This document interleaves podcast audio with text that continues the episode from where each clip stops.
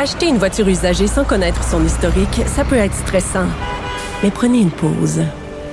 Et procurez-vous un rapport d'historique de véhicule Carfax Canada pour vous éviter du stress inutile.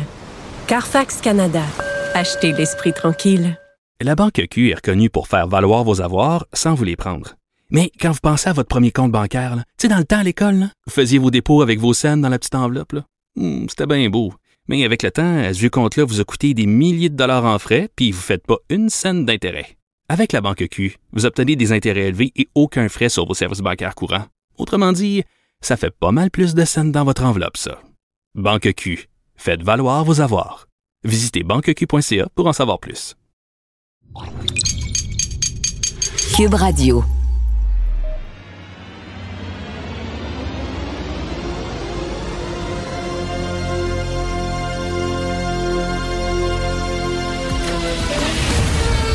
Attention, attention, cette émission est laissée à la discrétion de l'auditeur. Les propos et les opinions peuvent choquer. Peuvent choquer.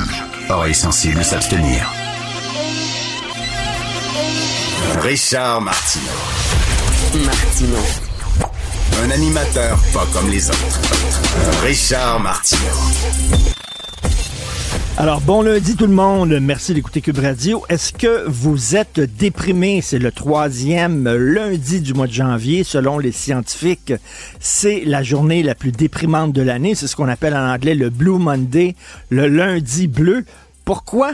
C'est la journée la plus déprimante parce qu'on se rend compte, hein, après trois semaines dans le mois de janvier, on se rend compte que les résolutions qu'on avait prises au début d'année, plein d'espoir, en disant tout va changer demain, maintenant je vais me je vais aller au gym, je vais arrêter de boire, etc.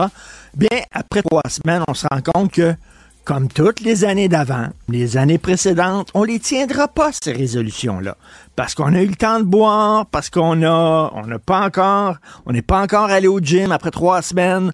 Donc, on se rend compte que, ben, finalement, on s'est encore menti. Euh, on se rend compte aussi que l'hiver est là pour rester pendant une Christie de, bon, un Christie de bon bout, hein. On en a jusqu'à la, quoi, fin avril, euh, mi-mai quasiment, euh, fin avril au moins. Alors, euh, on se rend compte, et là, on se rend compte qu'on rentre dans un tunnel. Bref, le troisième lundi du mois de janvier, c'est extrêmement déprimant. Donc, on espère qu'on va vous mettre un petit sourire aux lèvres aujourd'hui. Ceux qui sont déprimés aussi, ben, ce sont euh, les, euh, les membres du PLQ, hein, Parti libéral du Québec. Ça va pas très bien. Ils rêvaient de voir Marois Risky, euh, chef de leur parti. Malheureusement, elle a préféré faire un deuxième bébé plutôt que de prendre ce parti-là qui est vraiment dans le troisième sous-sol, puis de perdre son temps à essayer de le relever. je regarde, je vais prendre un break, je vais élever mon deuxième enfant. Dans quatre ans, on se reparlera. Mais d'ici là, Don Carlos will call. C'est un peu ce qu'il a dit. Mais, mais, écoutez, là, la presse et Radio-Canada, là, essaie de, tu nous autres, on est pépé, pépé, les autres sont pas pépé, les autres, ils essaient vraiment de remonter le- les libéraux en disant non, non, non, il y a plein de gens fantastiques. Regardez le fils de Jean Charest. Hein, on est en train de nous l'enfoncer dans la gorge. Radio-Canada, on l'a pris comme débatteur. Mathieu Bock-Côté, on va lui parler tantôt, mais Mathieu Bock, il en a fait des débats dans sa vie. Puis il dit c'est un des pires débatteurs avec qui il a discuté au cours des dernières années. Il dit il n'y avait pas d'argument, absolument rien. Mais là, on nous le présente. Il y avait eu trois textes dans la presse la même journée. Trois textes en disant c'est vraiment l'avenir du Parti libéral, c'est le fils de Jean Charest. On a eu le fils de Trudeau au fédéral, on va avoir le fils de Charest ici euh, au provincial, s'il vous plaît, le népotisme euh, à les Imolo. Et là, ben c'est euh, euh, Philippe Couillard. Je sais pas si vous avez entendu à l'émission euh, de mon collègue euh, Alexandre Dubé euh, tantôt, il y avait, il y a toujours le segment, là, la discussion quotidienne entre entre Mario Dumont et Benoît Dutrisac, mais Benoît a pété une fuse solide sur l'entrevue que Yves Boisvert a faite avec Philippe Couillard qui est publiée dans la presse, mais d'une complaisance incroyable. Je vais je vais vous je vais vous lire le début du texte, OK? Parce que là, après, dire, après avoir dit le, fils de Jean Charest, c'est l'avenir du PLQ, là, on nous dit, mais quand même, quel premier ministre c'était Philippe Couillard? Oh là là! Alors, ils sont allés le voir, longue entrevue. Philippe Couillard il est allé avec ses perles de sagesse en disant qu'il croit encore au fédéralisme et tout ça.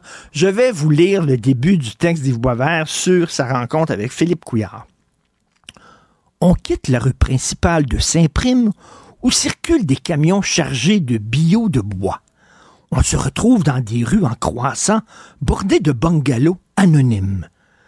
C'est dans ce village de 2760 âmes du lac Saint-Jean que vit, de façon tout à fait anonyme, l'ancien premier ministre du Québec. Mon collègue photographe est arrivé avant moi. Il me texte. Es-tu sûr que c'est la bonne adresse? Ce n'est pas l'idée qu'il se fait d'une maison d'un ancien premier ministre. Philippe Couillard nous accueille. Dans la cuisine, sa femme a commencé à faire des gâteaux pour Noël. Elle m'offre un sucre à la crème des plus moelleux. Et je descends au sous-sol avec le citoyen Couillard au milieu de ses bibliothèques. Et là, Philippe Couillard parle. Les gens pensent que je suis riche, curieusement. Des gens se disent même, ça se peut pas. Il doit en avoir de cachés. Mais non. Et c'est comme ça tout le long où M. Couillard dit qu'il croit au fédéralisme. Euh, il dit qu'il s'en prend au nationalisme. Tantôt, dans quelques minutes, Mathieu Boccoté aussi va péter un fusible là-dessus. Mais il s'en prend au nationalisme du PQ. Et il dit euh, que ça n'a pas de bon sens, qu'on est entre nous, que c'est un nationalisme ethnique, qu'on se ferme aux autres. Et là, je cite Philippe Couillard, il y a le rêve de l'homogénéité culturelle dans tous les mouvements nationalistes. C'est la nostalgie de l'époque révolue qui ne reviendra pas et on fait semblant qu'elle pourrait revenir comme si les Québécois étaient tous des descendants des colons de la Nouvelle-France. Il faut que la définition soit beaucoup plus large. Hey, taboire, il revient avec le même disque. Rappelez-vous, on n'a jamais eu, jamais eu, tout gouvernement confondu, un premier ministre autant à genoux devant le Canada. Et dès qu'on se posait des questions, par exemple, parce que ça se peut, qu'on reçoive trop d'immigrants par rapport à notre capacité d'accueil, parce qu'il faut les franciser. C'est pas évident. Rappelez-vous, il disait tout le temps, vous soufflez sur les braises de l'intolérance. Dès qu'on se posait des questions en disant, mais ça se peut-tu que peut-être nos seuils d'immigration sont peut-être trop élevés? Ou alors que, ben, Montréal, là, ça commence à s'angliciser pas mal. Et tout ça, il disait, vous soufflez sur les braises de l'intolérance puis il nous traitait de racistes et de xénophobes et de fermés aux immigrants, puis tout ça. Alors, et là, il reprend exactement le même discours. Pensez-vous vraiment que le nationalisme de la CAQ et le nationaliste du PQ, c'est genre on va rester entre nous avec une capine de poêle, hein, nous autres, les, des descendants de la Nouvelle-France, puis tout ça. Puis voyons donc, Christy, c'est pas comme ça, là, Mais il refait encore le même disque. Il dit, moi, j'y crois au fédéralisme. Ça peut marcher, le fédéralisme. C'est ce qu'il dit. Et, euh, il dit, la moi, je, vais vous citer, là encore, toujours l'entrevue d'Yves Boisvert dans la presse. Euh, ça, c'est Philippe Couillard qui La montée du PQ, je la prévoyais. La CAQ dit, OK, on ne sera ni fédéraliste ni souverainiste. Je n'ai jamais cru que ce serait possible. Il y a des enjeux spécifiques sur lesquels il faut être forcément d'un côté ou de l'autre de la clôture et non assis sur la clôture, frost avec les piquants. Avec les piquants qui te gardent en place. Ça, c'est bon. C'est très bon. Et dis-moi, là, les deux côtés de la clôture, t'es un ou t'es l'autre. Effectivement, avec, avec lui, c'est clair. T'es fédéraliste, totalement fédéraliste, complètement, à pleuvante devant le Canada et tu te, tu te dissous dans le Canada, ou alors tu t'en vas euh, dans ton bar, de ton bar, de ton côté, et tu deviens un pays. Au moins, c'est clair avec Philippe Couillard. Mais bref, il dit, moi, j'y crois au Canada. Je m'excuse, mais on a eu des demandes, là. François Legault, il a fait, il, est parti avec sa besace, un paquet de demandes. Euh, puis il est allé à Ottawa. Il a cogné. Il a cogné. Puis il a fait ses demandes. Est-ce que c'est possible de faire les choses différemment? Des choses super simples. On peut-tu avoir un rapport d'impôt? Plutôt qu'en avoir deux? On peut avoir un rapport d'impôt? Non. C'est fait dire non. Il est revenu, François Legault, le nez rouge, parce que Justin Trudeau, il avait claqué la porte sur le nez. Pouf! Je veux rien savoir, des calices. Il est revenu comme ça, là. on a essayé avec la CAQ, puis un gouvernement majoritaire, donc un gouvernement qui avait du poids, là. qui avait, qui avait du levier, là. Et il n'a pas réussi. Mais euh, Philippe Couillard dit non, non, non, le fédéralisme, c'est rentable, puis la souveraineté, puis le nationalisme, c'est méchant parce que c'est raciste et tout ça. Ah mon Dieu, le vieux disque et là la presse d'une complaisance incroyable. Je peux pas croire, mais bref là, hein, Radio-Canada et la presse ensemble, ils tentent de nous dire non, non, non, le Parti libéral n'est pas mort. C'est drôle hein, parce qu'il y a très peu de temps, celui qui était complètement en train de crever, c'est le PQ, littéralement. Souvenez-vous comme euh, on dirait une scène d'urgence. Il y avait le, le, le le médecin qui est en train de pomper le PQ, puis l'autre il dit non, laisse-le aller, laisse-le aller, Charles, tu vois qu'il est mort. Non, non, je n'accepte pas, je vais le faire. Bon, et finalement, ben PSPP a réussi. Et tu live son doigt bouge. Et non seulement son doigt bouge, mais il parle. Il bouge même. Il se fait même élire. Il monte dans les sondages et est rendu numéro un. Selon les sondages, incroyable. Une résurrection parfaite. Et là, on dit, ben, hey, ils ont réussi à faire ça, le PQ. Nous autres, et là, tu vois la presse, Radio-Canada, les deux sur le cadavre du PLQ. Le fils de Jean Charest, oui. Philippe Couillard. Alors, il essaie littéralement de répéter le miracle que fait PSPP. Je suis pas sûr. Acheter une voiture usagée sans connaître son historique, ça peut être stressant. Mais prenez une pause. Et procurez-vous un rapport d'historique de véhicule Carfax Canada pour vous éviter du stress inutile. Carfax Canada. Achetez l'esprit tranquille. La Banque Q est reconnue pour faire valoir vos avoirs sans vous les prendre. Mais quand vous pensez à votre premier compte bancaire, tu dans le temps à l'école, vous faisiez vos dépôts avec vos scènes dans la petite enveloppe. Hmm, c'était bien beau. Mais avec le temps, ce vieux compte-là vous a coûté des milliers de dollars en frais, puis vous ne faites pas une scène d'intérêt. Avec la Banque Q, vous obtenez des intérêts élevés et aucun frais sur vos services bancaires courants. Autrement dit, ça fait pas mal plus de scènes dans votre enveloppe, ça. Banque Q, faites valoir vos avoirs. Visitez banqueq.ca pour en savoir plus. On est en train de virer fou, là. Mathieu Bocoté. Les règles, c'est pour le citoyen ordinaire, la volaille consentante qu'on peut plumer en toutes circonstances. Ça, les règles, c'est pour ces gens. Richard Martineau. C'est la queue qui agite le chien maintenant. Aïe, aïe, aïe, aïe, aïe. C'est la même logique qui s'applique dans tout et on n'en sort pas. La rencontre Martineau. Alors, euh, tu as vu euh, l'entrevue que euh, Yves Boisvert a faite avec l'ancien premier ministre libéral Philippe Couillard dans la presse. Qu'est-ce que tu en penses, mon cher Mathieu?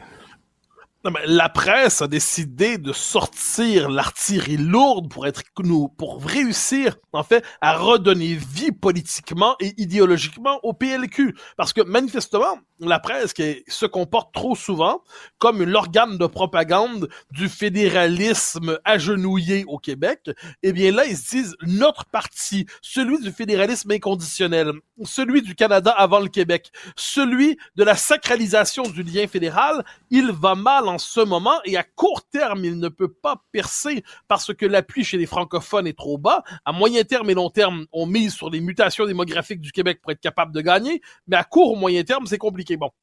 Alors, qu'est-ce qu'on fait? Eh bien là, c'est une campagne permanente en deux temps.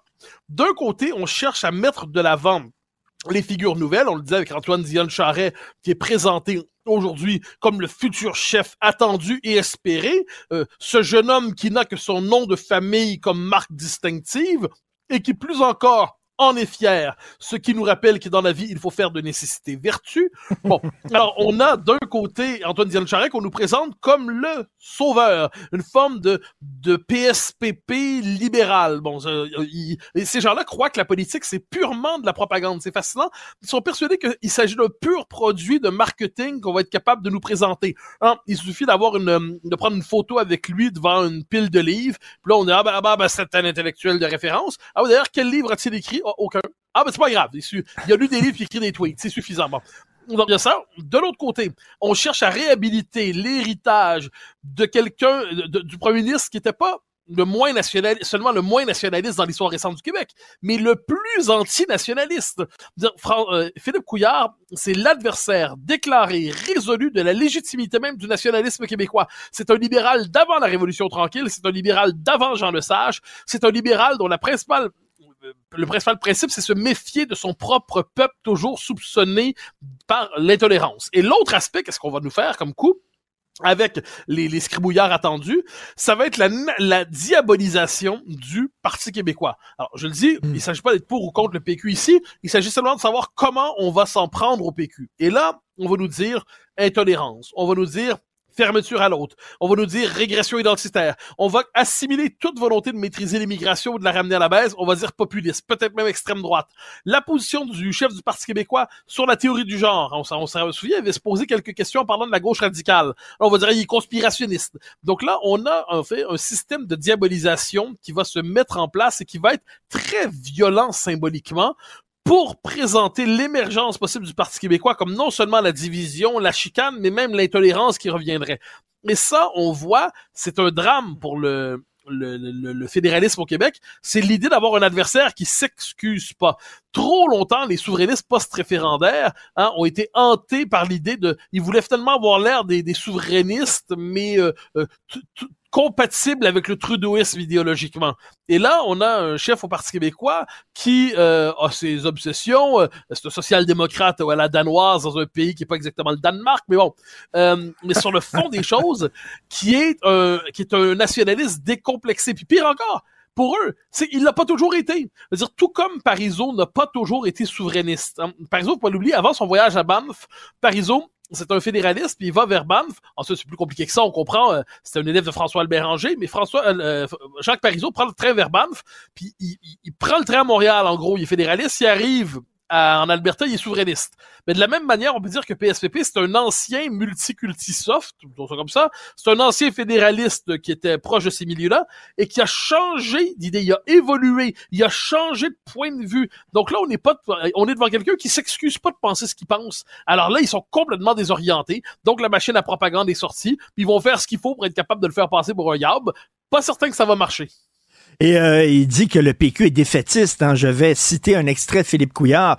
Mes enfants parlent le français, mes petits-enfants parlent le français, mes arrière-petits-enfants vont parler français et leurs enfants vont parler français. Je suis de l'école de la confiance, pas celle du défaitisme. Donc lui, c'est l'optimisme, alors que le Québec, le PQ voit tout en noir.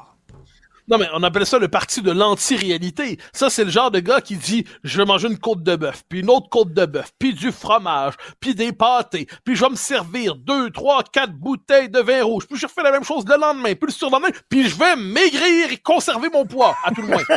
ah ouais. Oh, Tu comme il y a quelque chose là-dedans qui est un raisonnement tortueux. Donc là, mais, mais on est vraiment dans la pensée magique. C'est-à-dire, Philippe Couillard dit « Je crois au fédéralisme canadien », comme d'autres disent « Je crois aux ovnis » ou « Je crois à différents... » Bon, ben lui, euh, il croit, donc il, dit pas « J'adhère ». J'adhère, c'est une chose. Dit « Je crois ». Donc, il y a une dimension religieuse. Puis il y a une chose qui est intéressante là-dedans, c'est que puis j'en parlais il y a quelques instants dans mon émission avec Étienne Alexandre Beauregard. Le, le, même passage de l'interview m'a frappé.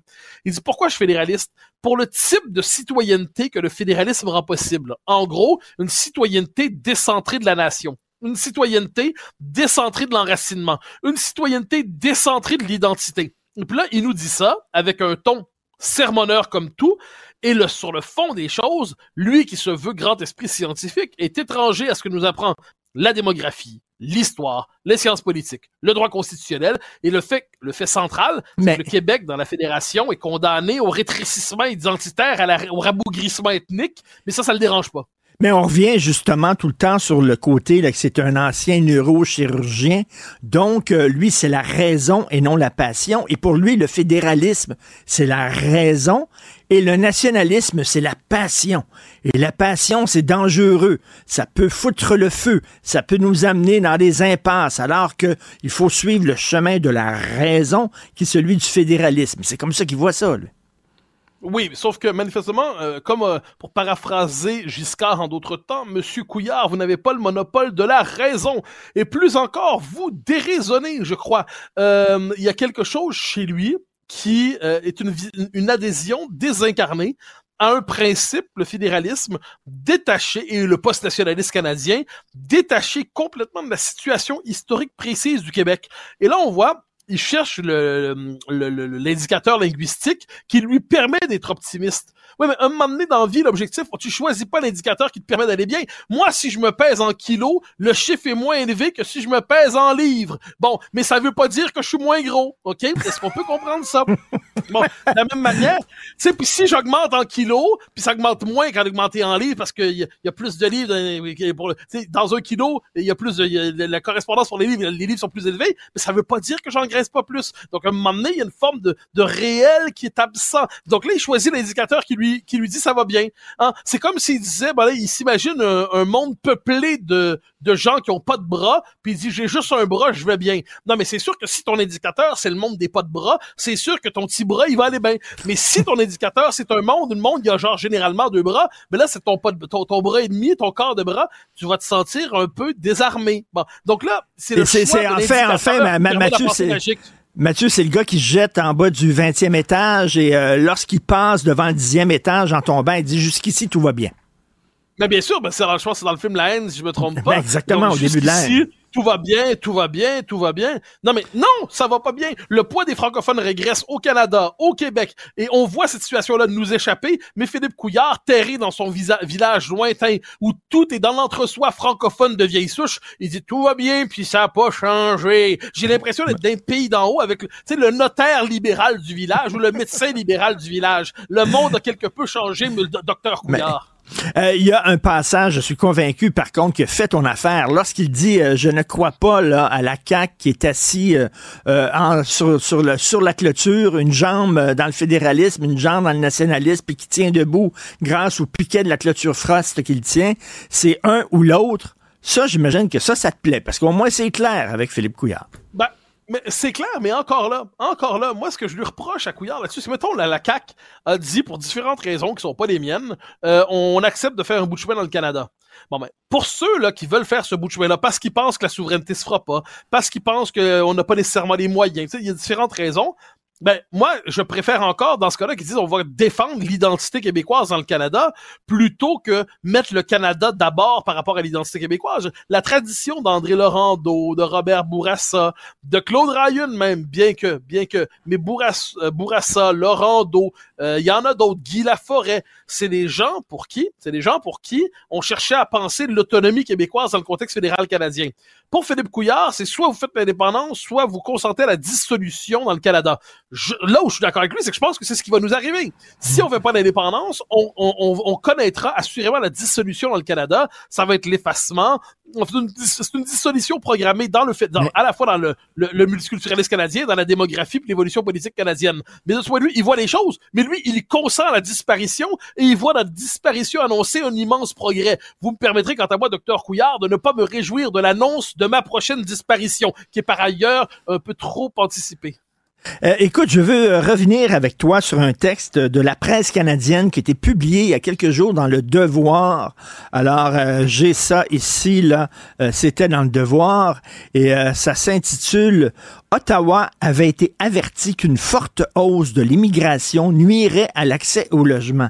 Alors, écoute, je te lis ça. Des fonctionnaires fédéraux ont averti le gouvernement du Canada il y a deux ans que de fortes augmentations de l'immigration pourraient affecter l'abordabilité du logement et des services.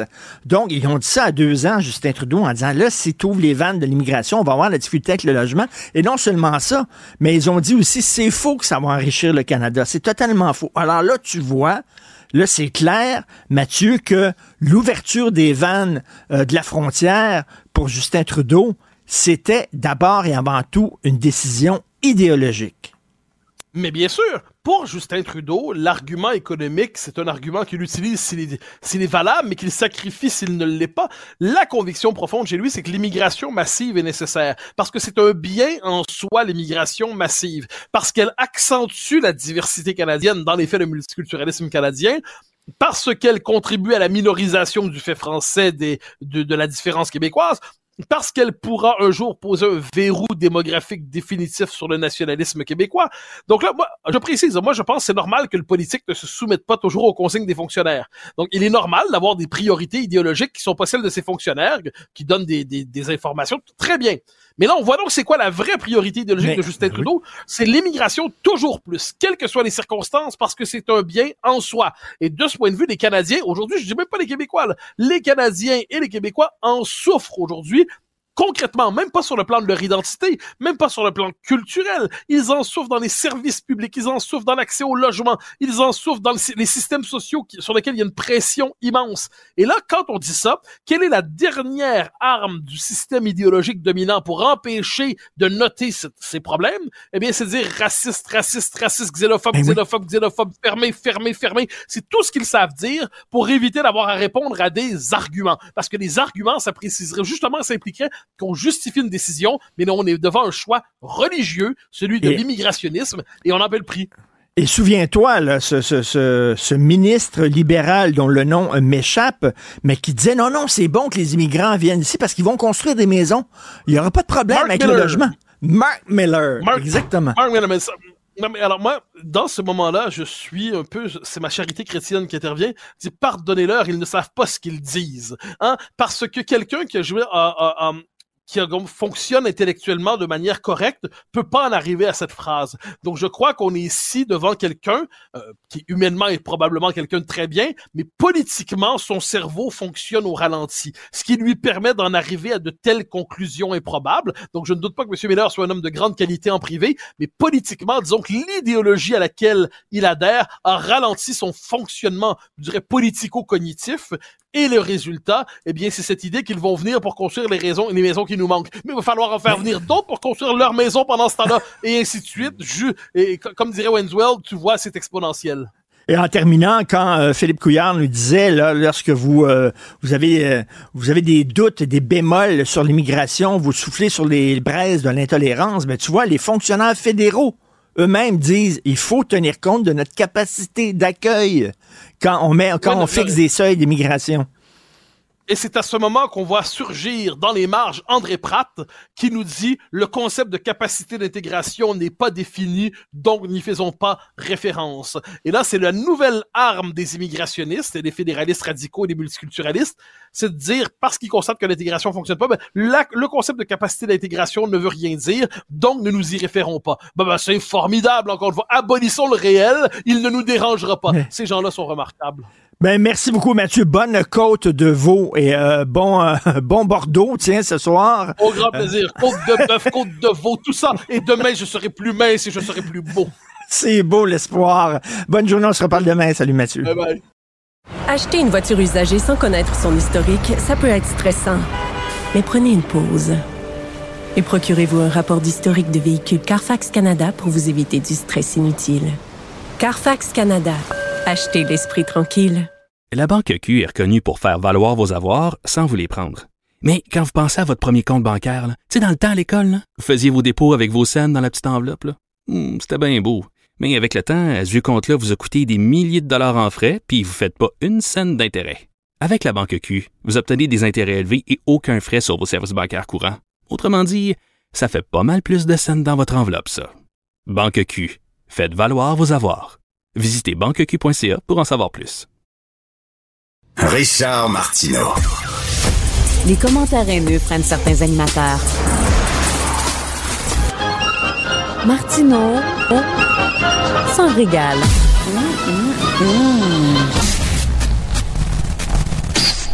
Cube Radio. Cube Radio. En direct à LCN.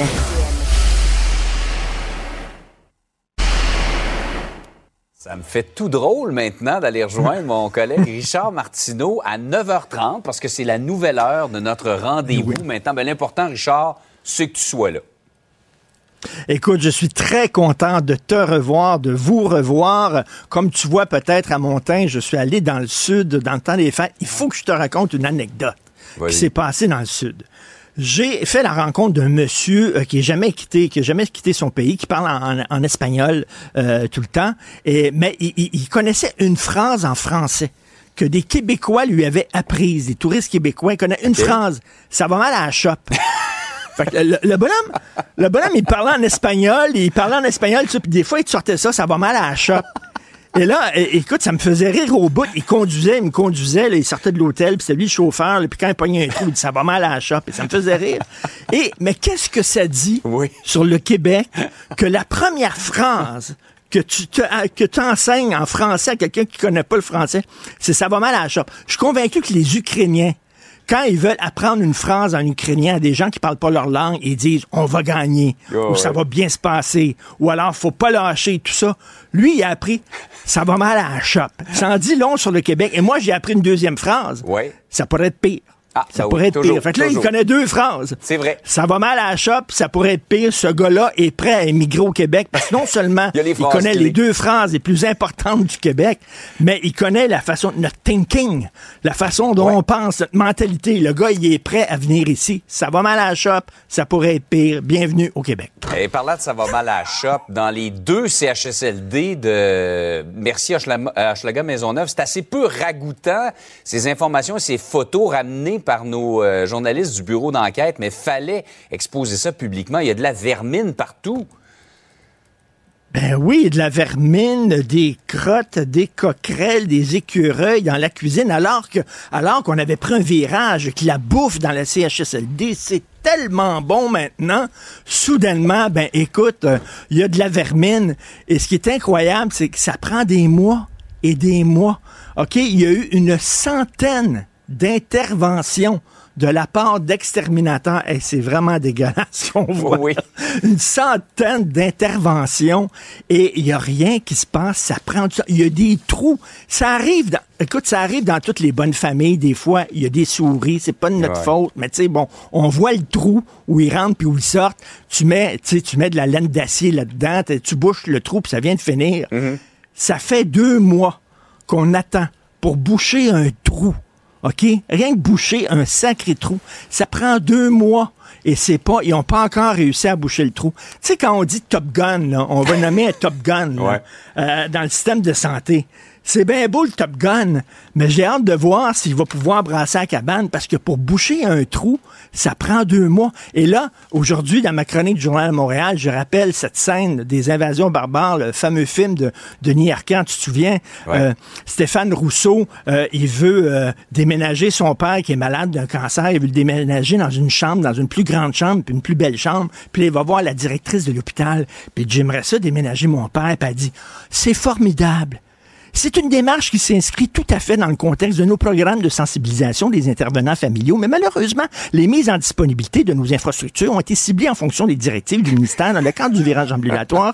Alors, c'est absolument impossible de prioriser des éléments de solution au niveau du bénéficiaire individuel. Écoute, c'est comme ça, là. J'imagine, là, tu sais, hey, on peut-tu boucher un trou? Le Top Gun arrive, là, OK, Tom Cruise, là, avec son F-14, là. Hum, est pas- C'est bien beau, mais si dans le tour de contrôle, là, c'est une madame comme ça, là, qui, qui, qui, qui, qui gère la tour de contrôle, il fera pas grand-chose, Top Gun, là. Ouais. OK, là, Tom Cruise, il va se bercer sur sa chaise berçante, là. Ouais. Donc, euh, j'ai hâte de voir ça, mais, tu sais, il y a, y a y a- il y a des forces de l'immobilisme Ouais. au sein du système de santé. De l'inertie, exactement. Et là, j'ai hâte de voir comment le Top Gun va se battre contre ces forces de l'inertie-là. Ça va être quelque chose. Mais bref, même pas foutu de boucher un trou dans des murs. Et là, les, les, les, les souris, la vermine, les écureuils, ça rentre là-dedans comme Eh si c'était ouais. chez eux. Comme dirait l'autre, ça va mal à Bravo. Par ailleurs, euh, Richard, Richard Air Canada a jamais mis en œuvre des recommandations euh, du euh, commissaire aux langues officielles. Évidemment, c'est toujours la fameuse question de l'utilisation du français. Ben exactement. Là, on le sait, là, depuis la fameuse entrevue de P.O. Zappa avec le directeur Ouais. de Air Canada, il y a eu des plaintes à Air Canada, un sommet de plaintes, on n'avait jamais vu ça. Et là, ben, il a fait des recommandations, le commissaire aux langues officielles, une dizaine de recommandations. Air Canada, ils ont dit, on fait rien. Ils ont, ils ont pas mis ça en, ils ont, ils ont rien, ils ont pas mis en œuvre, rien fait. J'imagine c'est parce que le directeur d'Air Canada est trop occupé avec ses cours de français. Ah, c'est ça. Fait que là, je, je suis convaincu, il prend des cours de français. C'est Mary Simon, la gouverneure générale, qui donne ses cours de français. Ça va être quelque Oh, chose, ça va être long. toi, après ça, là. Euh, là, déjà, là, je pense que hein, le, le directeur d'Air Canada, c'est lui qui va diriger prochainement le Conseil de la francophonie internationale. Je suis convaincu. Mais bref, ils ont rien, ils ont rien fait. Écoute, la presse nous apprend aujourd'hui qu'un homme à Montréal-Nord, il a vu dans la nuit du 8 au 9 janvier une auto prendre en feu. Il a appelé le 911, OK? On lui a répondu en anglais seulement parce qu'on l'a transféré à un centre d'appel en Ontario. Et c'était en anglais seulement. Et écoute, j'en reviens pas. Et, et pendant le temps des fêtes, il y a eu cinq textes dans De Gazette, cinq textes en disant c'est épouvantable. Le gouvernement Legault, la façon dont il traite les Anglais. Écoute ça, là. Des attaques constantes du gouvernement Legault. Richard, calme-toi. qui utilise les dossiers de la langue comme une arme contre les allophones et les anglophones qui sont traités comme une menace à tel point qu'ils ne se sentent plus un avenir au Québec. Et là, on dit le Québec va devenir un trou Ouais. perdu. Tous les anglophones vont partir, les allophones, on va devenir... On va, on va se bercer sur notre chaise berçante entre Québécois francophones. Écoute, c'était délirant les textes dans de Gazette. Jean-François Lisée, en terminant, était à G- CGAD Ouais. le poste de la station de radio anglophone, et il dit, vous savez, des fois, j'ai de la difficulté à me faire servir en français. Il était allé à Charlevoix, au Club Med, il voulait avoir des skis, et c'était quelqu'un unilingue anglophone Ben à donc. Charlevoix qui a répondu. Ben oui. Et l'animateur de CGAD dit, I don't believe you. Je vous crois pas que c'est difficile de se faire servir en français à Montréal. I don't believe you. Ouais. Ils sont déconnectés, pas à peu près. Promenez-vous un petit peu, Alors, vous allez écoute, voir. Ben, promenez-vous un petit peu, vous allez voir. Et comme dit mon ami euh, Francesco euh, dans le Sud, ça va mal à la Ça choc. va voir la shop. Voilà. Hey Richard, ça commence sur les chapeaux de roue. Heureux de te retrouver maintenant tous les matins à 9h30. Heureux de te retrouver. Acheter une voiture usagée sans connaître son historique, ça peut être stressant. Mais prenez une pause. Et procurez-vous un rapport d'historique de véhicule Carfax Canada pour vous éviter du stress inutile. Carfax Canada. Achetez l'esprit tranquille. La Banque Q est reconnue pour faire valoir vos avoirs sans vous les prendre. Mais quand vous pensez à votre premier compte bancaire, tu sais, dans le temps à l'école, vous faisiez vos dépôts avec vos scènes dans la petite enveloppe. Hmm, C'était bien beau. Mais avec le temps, ce vieux compte-là vous a coûté des milliers de dollars en frais, puis vous ne faites pas une scène d'intérêt. Avec la Banque Q, vous obtenez des intérêts élevés et aucun frais sur vos services bancaires courants. Autrement dit, ça fait pas mal plus de scènes dans votre enveloppe, ça. Banque Q. Faites valoir vos avoirs. Visitez banqueq.ca pour en savoir plus. Martino. Pour l'instant, nos avocats nous disent que tout est beau.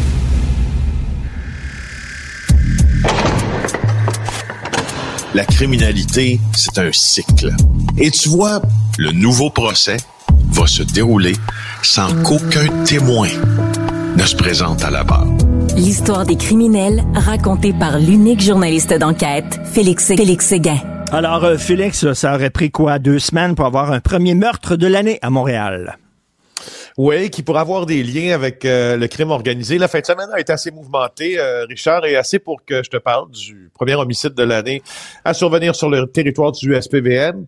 Alors, les policiers ont trouvé dans une camionnette, euh, dans la nuit de samedi à dimanche, un homme, son corps inerte à l'intérieur de l'habitacle, près de la rue Dufresne et de la rue Logan. Pour ceux qui ne savent pas trop se repérer à Montréal, là, c'est dans les alentours du pont Jacques-Cartier, quartier centre-sud.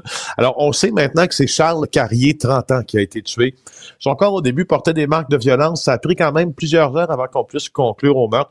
Là, on a compris qu'il avait été atteint par balle. Charles Carrier, on l'a vu déjà, euh, et moi, j'ai déjà entendu euh, son nom au cours des dernières années, là, notamment pour un homme qui avait des fréquentations euh, douteuses. Pas qu'il était lui-même un grand narcotrafiquant, mais qui se tenait toujours autour de personnes qui faisaient le trafic. Alors, D'ailleurs, son casier judiciaire le démontre depuis 2011 euh, à Québec, à Terrebonne, à Beauharnois, à Longueuil, euh, d'accusation de possession de drogue, possession d'armes à feu, fraude aussi. Alors, je voulais juste laisser ça ici comme ça. L'année commence avec un meurtre euh, qui a on dit pas qu'il a été commandé là par le crime organisé. Il ne porte pas d'ailleurs la signature habituelle du crime organisé, mais en raison des fréquentations de Carrier, c'est possible qu'il y ait un certain lien. Voilà. Écoute, tu nous parlais euh, vendredi euh, de tout ce qui se brasse dans le milieu du crime organisé, justement, qui est de plus en plus le crime désorganisé. Là, l'arrestation d'un proche du défunt caïd, Grégory Woolley. Il y a des histoires, Richard, euh, dont j'aime te parler parce que c'est pas nécessairement ce qui est écrit euh, qui va être euh, hyper attirant ou euh, hein, qui va faire la manchette. C'est ce qui n'est pas écrit.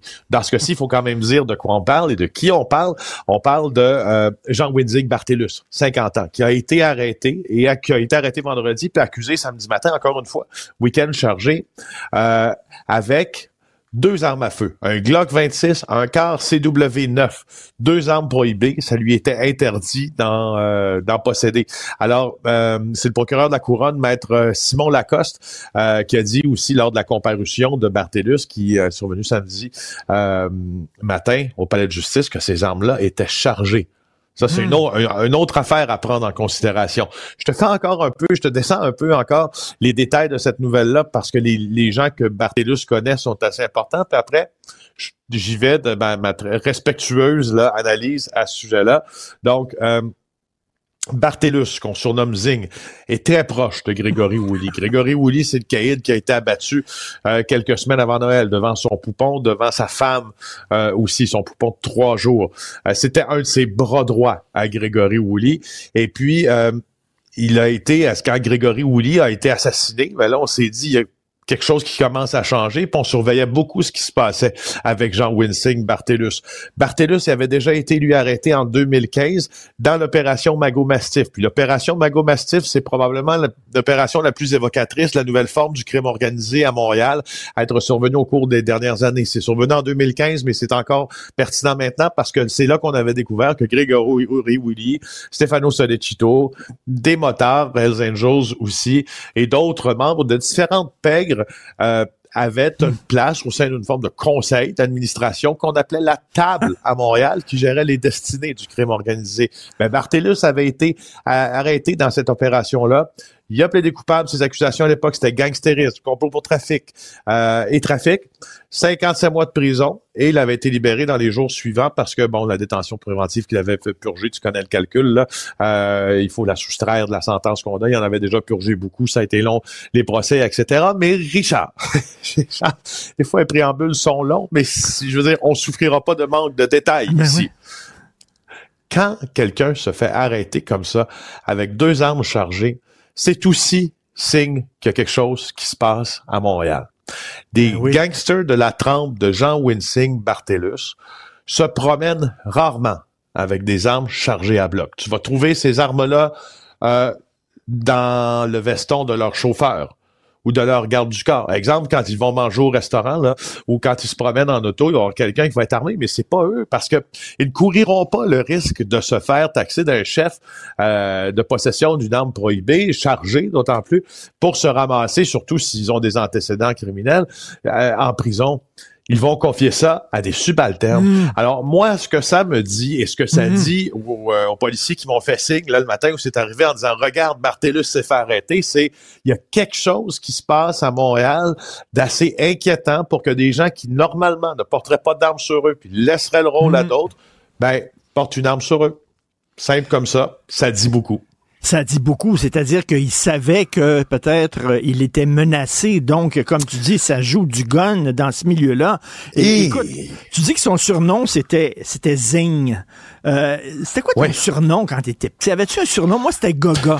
Je sais pas comment ça se fait. Les, les, jeunes venaient et ils sonnaient puis disaient à mes parents, Goga est là? Je sais pas d'où ça vient, Goga. Mais bref, c'était quoi ton, ton surnom à toi? moi, ça a toujours été euh, Filou. et euh, le Filou est resté jusqu'à maintenant. Même tous mes collègues à TVA m'appellent encore Filou. Puis euh, c'est comme ça.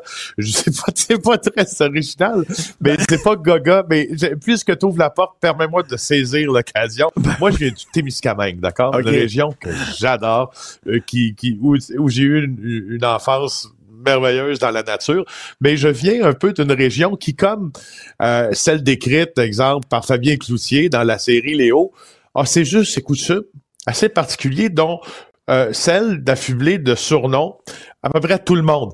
Alors moi, écoute, tu m'ouvres la porte toute grande, moi mes chums, c'était Bazou, Dodo, Pizza, Méo, écoute, euh, Tico. Je, je, les avais tous. Alors maintenant que ton surnom, maintenant que je sais que ton surnom quand t'étais jeune, c'est Gaga, ça me fait beaucoup rire parce que j'aurais ça là au Témiscamingue dans les années 80, ça aurait passé 100% Gaga. Mais, c'est quasiment un surnom de moteur, Richard. C'est quasiment un surnom de moteur. Balloon, euh, on sait, il n'y avait pas fiable. Zing, je sais pas, quand j'entends zing, un chien qui zing. Tu sais, comme, je, je sais ah, pas ouais, si... Euh, c'est, sûr que, c'est sûr que c'est dépendamment des oreilles qui l'entendent, ouais, on peut... Écoute, euh, euh, cette histoire-là incroyable euh, du bureau d'enquête des coquerelles des rats, un heureuil au CHSLD.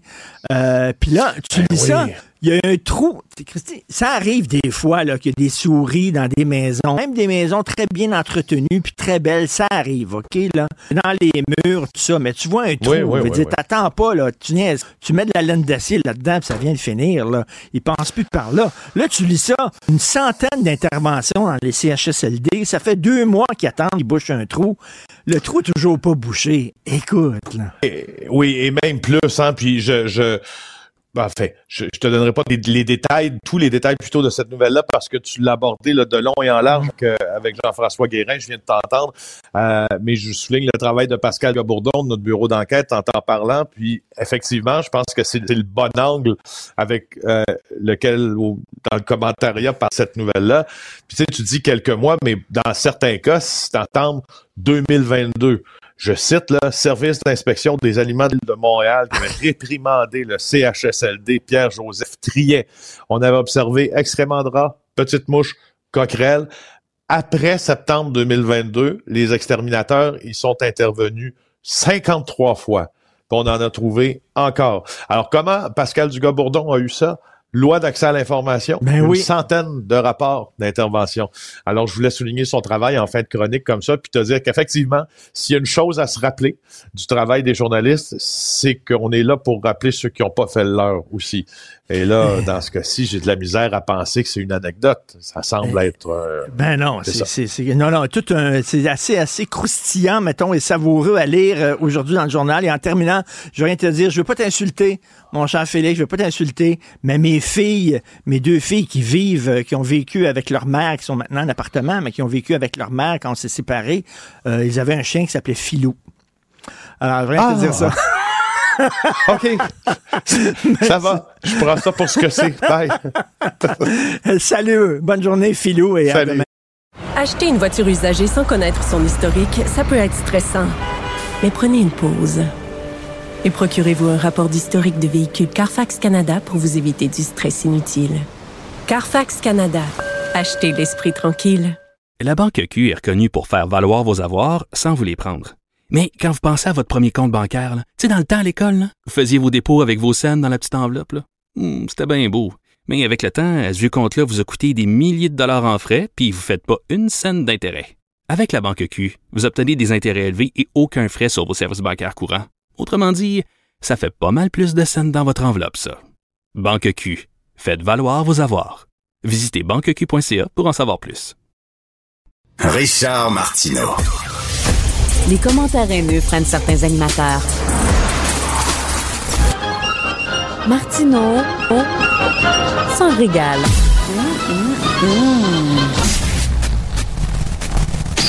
Tu t'apprêtes à faire une entrevue, euh, Richard, sur le recyclage? Ben, si on reste dans l'environnement ce matin, hein, on apprenait dans le journal que le ministère de l'Environnement vient d'avertir toutes les cimenteries qu'elles devront réduire leurs gaz à effet de serre. Comme tu as dit si bien ce matin, ça va mal à shop. faut savoir en fait que les quatre cimenteries du Québec représentent 15 de toutes les GES de la province, ce qui fait qu'ils font partie des plus grands pollueurs du Québec. Et ce midi, Benoît Dutrisac va recevoir Martine Ouellette, chef de Climat Québec, pour en parler. Donc, entrevue à ne pas manquer, midi 33 pour être exact. Donc, si vous voulez justement réagir à cette annonce, vous pouvez euh, toujours nous écrire euh, un courriel studio@cube.radio ou encore nous euh, écrire un petit texto 1 877 827 23 46. C'est peut-être plus simple de retenir, de retenir le 187 Cube Radio. Et texto qui m'a fait sourire ce matin. Maintenant que vous êtes à la télé, allez-vous devoir vous censurer, donc devenir ennuyant?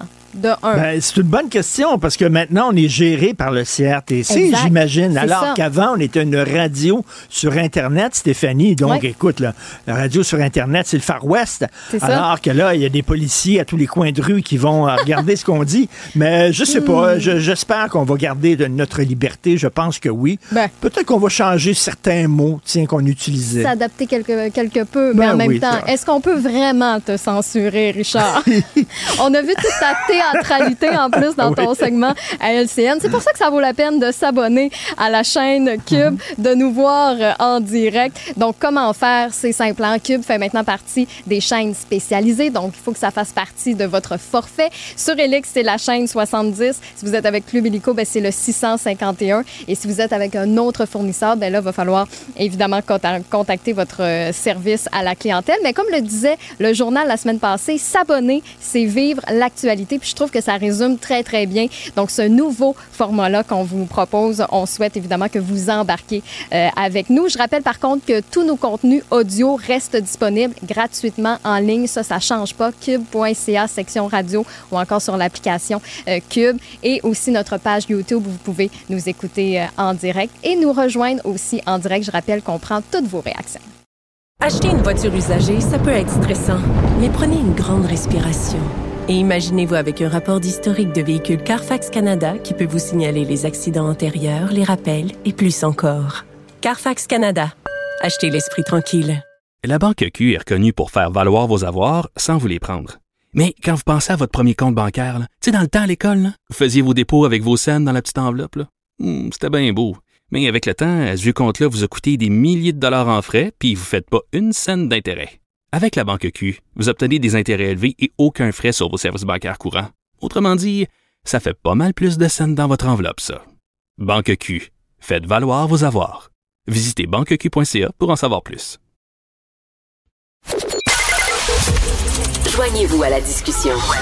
Appelez ou textez le 187 Cube Radio 1877 827 23 23 46.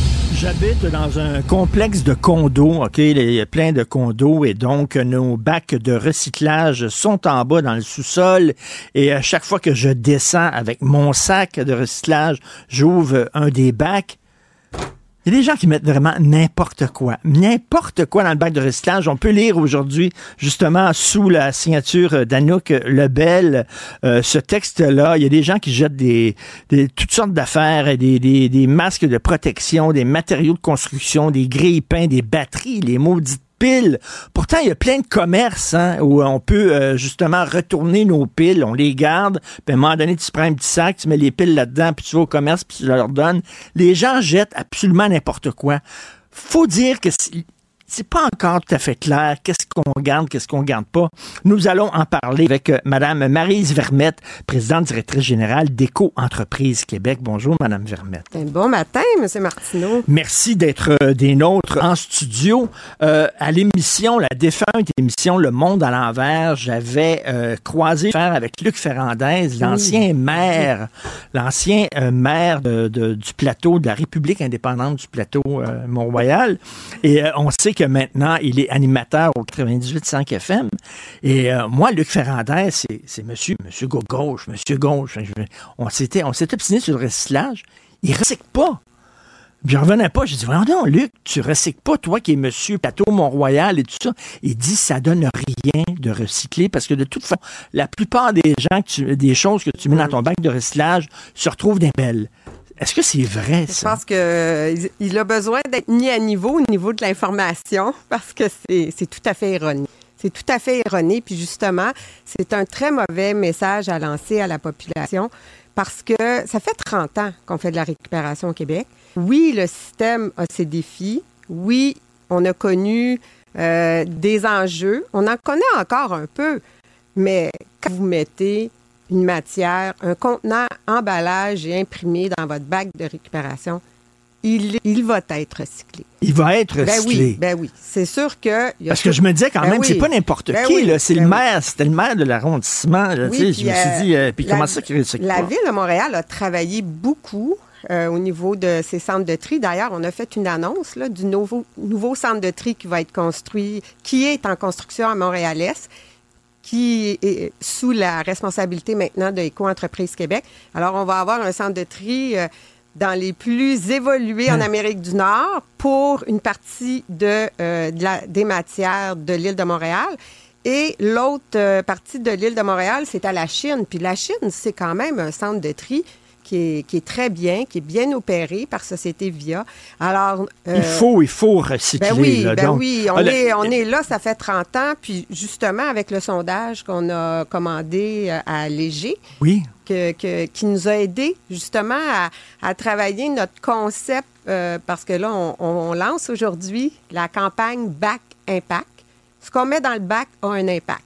Alors, c'est aujourd'hui, c'est une campagne sociétale pour le bon geste de tri. Parce que, ma- Madame Vermette, premièrement, je pense que vous allez me donner une médaille parce que moi, moi, je terrorise tout le monde dans ma famille. là. Mes enfants, moi, moi je, suis, je suis obsédé par le recyclage.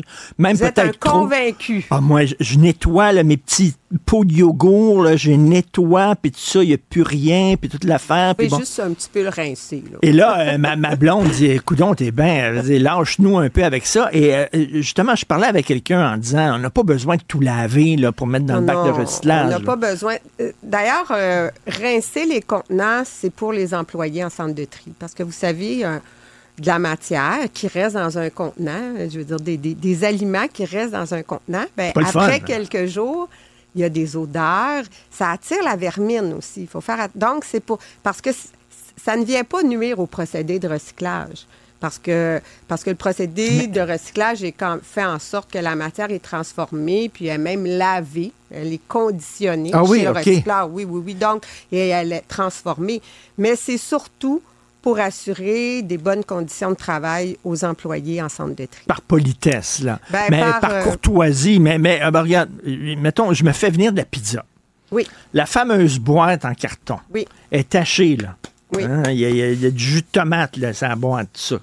Ça va où, ça? Est-ce que je Ben, mets ça dans le recyclage ou je mets ça dans les poubelles parce qu'elle est, est tachée? S'il y a un- juste un petit peu de tomate, là, vous pouvez mettre ça dans votre bac de récupération. Par contre, s'il y a la moitié de la croûte qui est collée, ben là, il y a beaucoup de, de, de matière qu'on appelle euh, matière putrescible, là, des, des, des aliments qui... Alors là, c'est mieux de mettre ça au compost. OK. Le, le saran wrap et le papier aluminium, ça va où, ça? Papier d'aluminium, on fait une petite boule, puis on met ça dans le bac.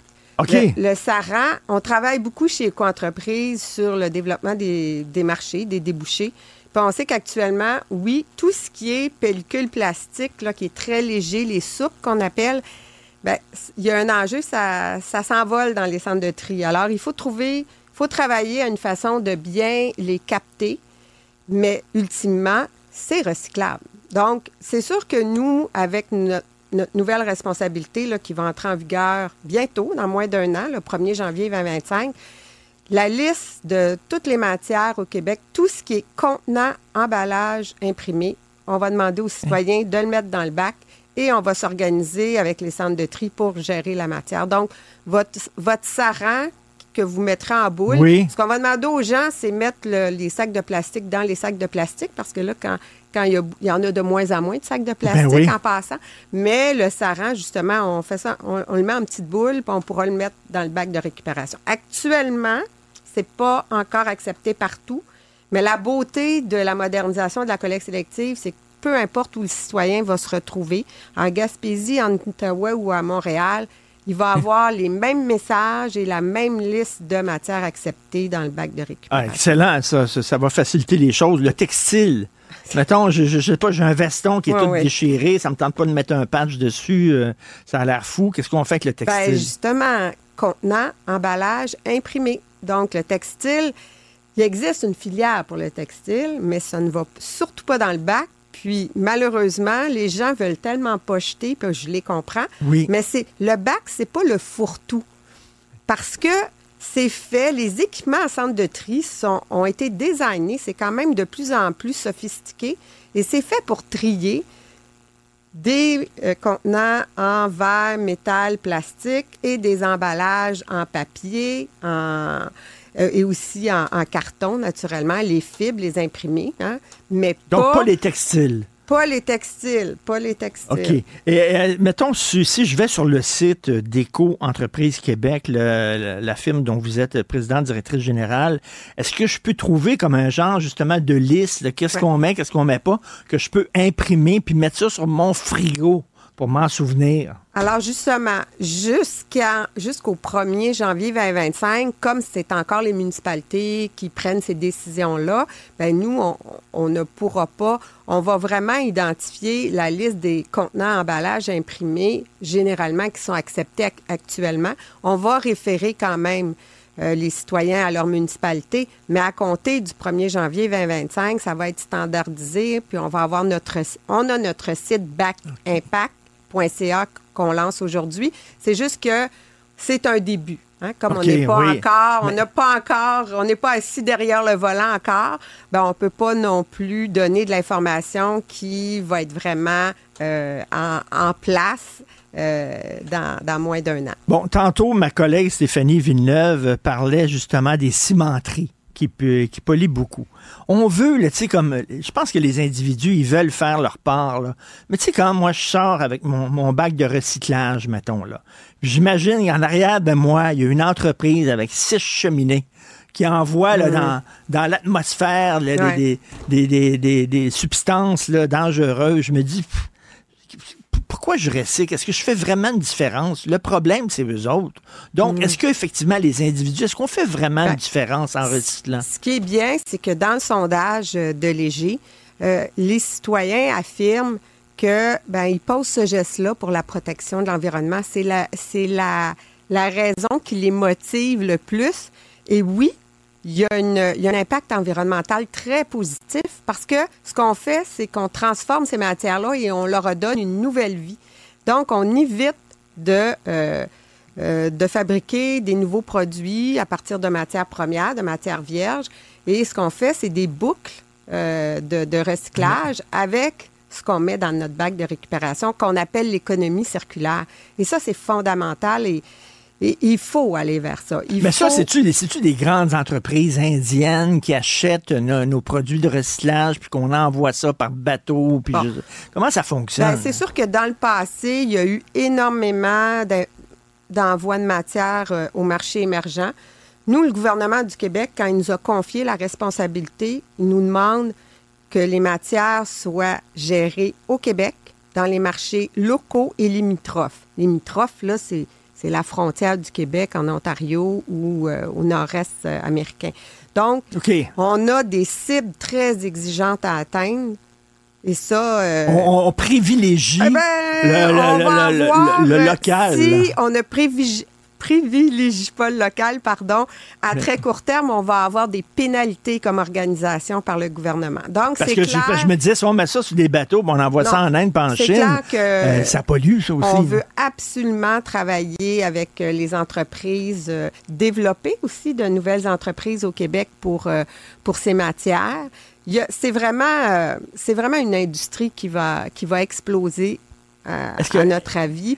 Parce Et- que, mais, là, mais là, on voit justement qu'il y a des gens qui, qui- qui mettent bon, des piles et tout ça. Ouais. Euh, Est-ce que ça s'améliore? J'imagine que c'était pire au début. là. Quand on commençait à recycler, là, euh, on mettait vraiment n'importe quoi, des pots de peinture, tout ça. Est-ce que ça s'améliore ou non? Il y a Il encore faut des problèmes. constamment sensibiliser les citoyens. C'est pour ça que ça fait, ça va faire dorénavant partie de nos responsabilités de, de justement faire parler de la récupération au Québec avec cette campagne Back Impact qui va nous, là, le citoyen, on ne le lâchera pas. Au cours des prochaines années, il va entendre parler du bon geste de tri sur euh, les plateformes, les réseaux sociaux, la télé, la radio. C'est clair qu'il Mais- faut absolument bien. euh, Est-ce que ça s'est amélioré? Je vous dirais que euh, quand il y a beaucoup de campagnes de sensibilisation, ah, les gens ont un petit regain. Mais quand Mmh, les mmh. campagnes arrêtent, ben là, les gens retombent dans des mauvaises habitudes. Et Mais il faut que- vraiment que- que les gens comprennent que le bon geste de tri, ben, ça a des impacts, justement. Un pot de peinture là, dans un centre de tri qui a de la peinture à l'intérieur, si vous saviez les dommages que ça peut faire, il faut arrêter l'usine pendant plusieurs heures parce que ça vient endommager les, équipements. Les gens, les gens mettent des, des- des matières parce qu'ils veulent pas jeter, mais le bac, Ben, ça part, ça part d'une- bonne intention. On va mettre ça au recyclage. mais Tu, pour peux- tu, ça. tu mets pas des, des trucs comme ça euh, au recyclage? Cela dit, quand on recycle et on composte, là, il reste plus grand-chose dans la poubelle. Hein? Ouais, si vous Vraiment, êtes un là. convaincu, comme moi Ouais, je moi, le suis depuis super des années, convaincu. ben mon petit sac de, de, de résidus à chaque semaine. Il est euh, pas gros. Il n'est pas gros. Alors, ça veut dire que on- les solutions existent au Québec. C'est juste qu'il faut de la bonne volonté. Puis il faut, y cro- il faut justement être Et- motivé. Alors, on va travailler à ce que les citoyens soient fiers de Et poser. puis les le gens jettent des, des fois des trucs dans les, dans les ruelles. Ben, là. regardez, tantôt. moi, moi des- je me promène des fois dans les ruelles avec ma blonde. Elle aime ça, elle pogner des vieux meubles, puis elle les, elle les retape à la maison. Des fois, là, les gens euh, jettent, Ouais. mettent des- dans leur ruelle des, des meubles qui sont en parfait état. Ouais. Rien que c'est plus à la mode, ils les aiment plus, j'aime plus cette chaise-là, j'ai changé mon ameublement, sac ça dans la ruelle, puis tout ça, alors Non, ça, que c'est très correct. C'est la facilité. Mais je pense que comme citoyen, on a une responsabilité. Il faut que les citoyens se responsabilisent davantage. C'est l'affaire de tous, puis c'est pour le- la planète, puis pour nos, nos jeunes. Ben, merci beaucoup, Madame Ben. Maryse Vermette, présidente directrice générale de Déco Entreprise Québec. Merci beaucoup. Alors, on va tiens, recycler cette entrevue-là. Vous allez pouvoir l'écouter sur nos médias sociaux. Bonne journée. Puis on a plein d'autres annonces pour l'avenir, alors on pourra se, re- Ah bon, se revoir avec plaisir. C'est sûr. Acheter une voiture usagée sans connaître son historique, ça peut être stressant. Mais prenez une pause. Et procurez-vous un rapport d'historique de véhicule Carfax Canada pour vous éviter du stress inutile. Carfax Canada. Achetez l'esprit tranquille. La Banque Q est reconnue pour faire valoir vos avoirs sans vous les prendre. Mais quand vous pensez à votre premier compte bancaire, tu sais, dans le temps à l'école, vous faisiez vos dépôts avec vos scènes dans la petite enveloppe. Hmm, C'était bien beau. Mais avec le temps, ce vieux compte-là vous a coûté des milliers de dollars en frais, puis vous ne faites pas une scène d'intérêt. Avec la Banque Q, vous obtenez des intérêts élevés et aucun frais sur vos services bancaires courants. Autrement dit, ça fait pas mal plus de scènes dans votre enveloppe, ça. Banque Q. Faites valoir vos avoirs. Visitez banqueq.ca pour en savoir plus. Martino. Des fois, quand on se sent contrarié, ben c'est peut-être parce qu'il touche à quelque chose. Les rencontres de l'air. Lieu de rencontre où les idées se bousculent. Où la libre expression et la confrontation d'opinions secouent les conventions. Des rencontres où la discussion procure des solutions. Des rencontres où la diversité de positions enrichit la compréhension. Les rencontres de l'art de l'art.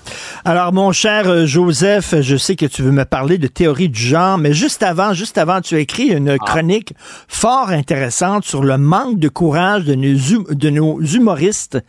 Et euh, écoute, j'ai regardé le, le spectacle de Dave Chappelle euh, qui est disponible sur Netflix. Le début, la, fin du spectacle, c'est un peu n'importe quoi, mais le début est tordant, est tellement drôle et c'est un des meilleurs gags que j'ai entendu de toute ma vie sur les trans. Vraiment.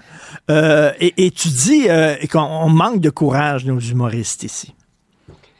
Écoute, d'abord, euh, merci de, de, de, de rappeler euh, le fait que cette chronique t'a semblé euh, pertinente. Euh, je je m'empresse de plaider coupable. Euh, tu m'as envoyé un petit texto l'autre jour pour me dire que tu étais fondamentalement que j'avais fondamentalement raison, mais que j'avais oublié l'exception qui confirme la règle, Guy Nantel. Et tu as Oui. raison, Richard, je l'avoue, Guy Nantel est peut-être, peut-être euh, un des seuls humoristes québécois qui ose encore vraiment brasser le cocotier. J'ai comme l'impression que l'affaire Mike Ward, Jérémy Gabriel a en plus été comme une chape de plomb sur tous les autres. Et franchement, tu vois, cette année, comme l'an dernier, j'ai enregistré le bye-bye en me disant, je vais écouter ça quand j'aurai le temps. Puis sais-tu, ça fait bientôt deux semaines, je l'ai même pas encore écouté. J'ai même pas l'intention d'écouter ça. Je sais d'avance, ça va être plate en maudit, tu. Ce que je voulais dire, ce que je voulais dire, c'est un grand humoriste, c'est quelqu'un qui prend des risques. Allez regarder ce spectacle de Dave Chappelle. Il frappe sur tout ce qui bouge et notamment, il frappe sur tous les tabous de l'heure. Les gays, les trans, les handicapés, etc. Et au fond, sa vraie cible, c'est pas ces gens-là. Sa vraie cible, c'est tous les constipés qui disent Oh, c'est bien épouvantable de faire des farces là-dessus. Il est donc méchant. Non, non. On doit pouvoir rire de tout si ça fait réfléchir. Et en Écoute, ce il sens, fait un gag, Joseph, il fait un gag, un, paraplégique en fauteuil roulant Ah oui. qui participe à une orgie, qui va dans Ah. une orgie et c'est, à la limite, c'est, c'est très drôle, mais je te dirais, mettons, un sursaut de conscience. Ces gens-là, les noirs, les pauvres, les paraplégiques, les trans, les gays, ils ont déjà suffisamment de problèmes comme ça. Est-ce qu'il faut en plus rire d'eux? Un? Et deuxièmement, euh, l'humour, ça sert à fesser sur les gens en haut. Il y a des gens qui vont dire ça. Le clergé, les politiciens, les riches, Non, les gens qui ont le pouvoir, et pas en bas. Qu'est-ce que t'en penses? Bon, Richard, Richard, premièrement, premièrement, tu commencé ta phrase en disant ces gens-là, les Noirs. Un instant, là. Trois des plus grands humoristes de tous les temps, Richard Pryor, Chris Rock et Dave Chappelle, sont les trois mêmes noirs. Sauf que c'est drôle, ils jouent pas la victime. Hein? Ils disent la société, c'est rough, on prend des coups, on prend des baffes, j'en reçois puis j'en donne. tu sais. Non, je crois que quand euh, Chappelle dit I love punching down, il faut prendre ça au deuxième degré. Qui sont en fait les gens scandalisés par certaines de ces farces? Ce sont des gens qui ont du pouvoir. Ce sont les gens qui dirigent nos médias les gens qui dirigent Hollywood, où on a imposé maintenant des quotas de représentativité aux prochains, aux, Oscars. Tiens, ça, c'est une chronique dont on va parler un jour depuis moi, là. Les quotas de représentativité pour les Oscars. Tu sais, ce sont les gens dans les médias, les gens qui dirigent Radio-Canada, ces espèces de poules mouillées qui ont peur de leur ombre. Ça, c'est pas punching down. Ça, c'est punching up. Ce sont les curés les curés qui font les nouvelles normes du goût et de la morale dans nos sociétés. C'est pas des faibles, ce sont des puissants et ils ont raison de taper dessus. Je dis simplement aux gens, allez regarder ça, vous allez rire à mort. Écoute, comme on riait en regardant RBO, souviens-toi, le sketch d'RBO sur les Jeux olympiques gays. C'était tellement drôle, où le lancer du javelot, entre autres, euh, il se baissait les culottes et les recevait dans le schtroumpif. Euh, écoute, ça serait impossible aujourd'hui. Impossible. Ra- ra- ra- Rappelle-toi, rappelle-toi nos, nos, les anglos en, en pyjama rayés, comme s'ils étaient dans un camp de concentration, les opprimés de la langue. Non, non, effectivement, euh, le- l'humour de RBO aujourd'hui serait absolument impensable. Et, et on, on en a souvent parlé, Richard, toi et moi. Il n'y a rien de plus dramatique, d'autant plus dramatique que le phénomène passe inaperçu aux yeux de plusieurs, et notamment des jeunes, le rétrécissement de la liberté d'expression de nos jours. Tu prends un jeune, tu l'assois devant des sketchs d'il y a 20, 30, 40 ans, et cette liberté de ton à l'époque, aujourd'hui, ils la trouvent sidérante. Ils sont dans l'autocensure à plein. Euh, euh, Joseph, si, si tu permets, je veux continuer sur ce thème-là. Bon, et puis, euh, tu voulais nous parler de théorie du genre. On va remettre ça demain, OK? On va remettre ça Parfait, demain parce bon. que je veux, je veux qu'on ait le temps d'en parler euh, de ça. On revient sur l'humour. Peter McLeod, en entrevue, m'a déjà dit quelque chose de super intéressant. Quand il était jeune, il y avait une gang de chums. Ils étaient tous ensemble. Puis tu sais comment c'est les gars entre eux autres. On se tire la pipe. on s'écœure, on se niaise, puis tout ça. Il y avait un de leurs chums qui était en chaise roulante, OK? Et Ouais. jamais il faisait des gags sur lui. Jamais. Et à un moment donné, il a dit... Pourquoi vous faites pas des gags sur moi? Pourquoi vous me tirez pas la pipe aussi? Je sentirais que je fais partie de la gang. Puis on commençait à, à niaiser avec son fauteuil roulant puis tout ça. Puis il riait, il avait du fun, il faisait partie de la gang. Voilà. Voilà. Richard, est-ce que tu te rappelles, il y a quelques années, dans les grandes années de Jean-Marc Parent, il arrivait en fauteuil roulant, il faisait euh, euh, euh, un handicapé intellectuel avec aussi un problème de, de- de mobilité physique, bien entendu, et il se lève de sa chaise roulante, fait quelques pas un peu laborieux, et là, prend la clé de son contact et bip, bip, comme pour euh, euh, éteindre tu sais, la, la serrure de, de, de sa- de son fauteuil roulant. C'était un gag irrésistible. Aujourd'hui, oh, on n'oserait pas, tu sais. Mais- Et, et, et dans le fond, dans le fond, c'est pour ça que la plupart d'entre eux sont des médiocres. Regarde les grands humoristes qui ont marqué notre époque. Écoute, je, je le dis aux, aux- aux- aux gens, euh, allez regarder par exemple euh, certains gags de Coluche. C'était d'une méchanceté épouvantable.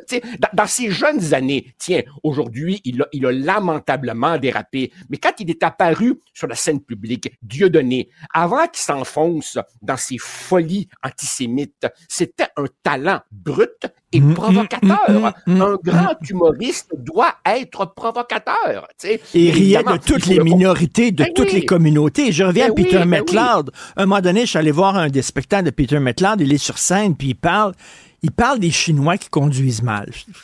Je, suis un, conducteur, je suis un automobiliste, et je le vois. Puis il y, avait un Chinois qui était assis au début, là, juste devant la scène, dans les premières rangées. Il riait, il riait. Puis là, Peter McLeod, il se penche, puis il dit, on va s'entendre, c'est pas votre premier talent conduire des automobiles. Et les Chinois trouvaient ça drôle parce qu'effectivement, c'est pas les plus grands conducteurs. On a-tu le droit de dire ça? C'est-tu du racisme de dire ça? Richard, pour, pour, pour, pour faire du pouce sur l'ironie avec laquelle Dave Chappelle dit I love punching down, il y a cette espèce de cliché totalement creux selon lequel il faudrait ne se moquer que des puissants de notre société. OK, parfait. Dis-moi, quel risque y a-t-il, quel risque y a-t-il à critiquer François Legault ou Bernard Drinville ou Justin Trudeau? Il n'y a aucun risque Aucun. à les critiquer. Aucun. Ce sont des gens habitués à se faire planter. Ils savent que quand tu vas en politique, tu vas en manger des coups. Quel risque prend l'humoriste qui s'en prend à eux? Quel risque, quel risque prend l'humoriste qui, par exemple, va euh, t'épingler, toi ou moi, ou, ou- ou les chroniqueurs de Québécois, ou le média pour lequel toi et moi on travaille?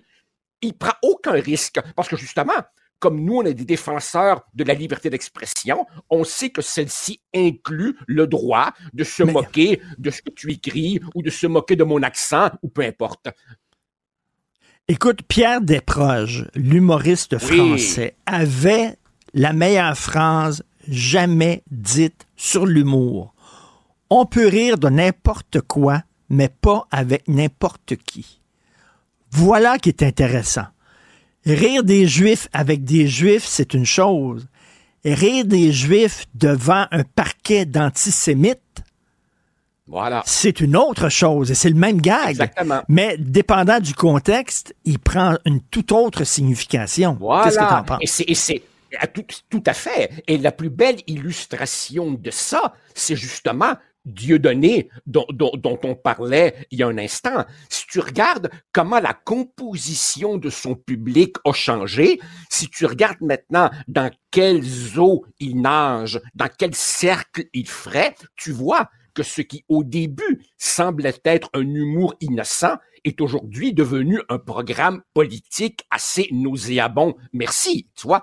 Fondamentalement, ce qui compte, c'est- le résultat. Un humoriste doit pas seulement faire rire, il doit prendre des risques, il doit faire réfléchir, et ceux-là sont extrêmement peu nombreux. Et je crois que c'est une réflexion qui a une pertinence, une résonance particulière au Québec parce que, Richard, et ça c'est un autre sujet que j'aimerais qu'on creuse, je pense que le Québec est, au prorata de sa population, la société qui sur la planète fait vivre le plus d'humoristes au, au, au, au, au- au pied carré. Tu sais, Ben oui. Ils remplissent Mais- les salles, on n'en a jamais assez. Euh, je- je pourrais t'en nommer cinq douzaines et j'aurais pas fini. Combien là-dedans sont vraiment courageux? Combien là-dedans prennent des risques? Ben non. Ben Il y a Guy, non. Guy Comme Nantel, des et pleutres. Guy Nantel, Guy- Voilà. Guy Nantel en paie le prix. Il paye le prix. En voilà, paie le prix. le Écoute, prix. récemment, il y a eu un hommage à Yvon Deschamps. OK? Et euh, euh, on a invité à peu près tout ce qui existe comme humoriste au Québec, sauf Guy Nantel. Et Christy, s'il y en a un qui fait de l'humour à la Yvon Deschamps, c'est Guy Nantel. Il est Ben persona non grata et mis au banc du milieu. Et, et- et parce que c'est notre Dave Chappelle et c'est notre Ricky Gervais. Voilà. Et c'est ça. Et, peut-être, est-ce que il y a le deuxième degré qui se perd aussi.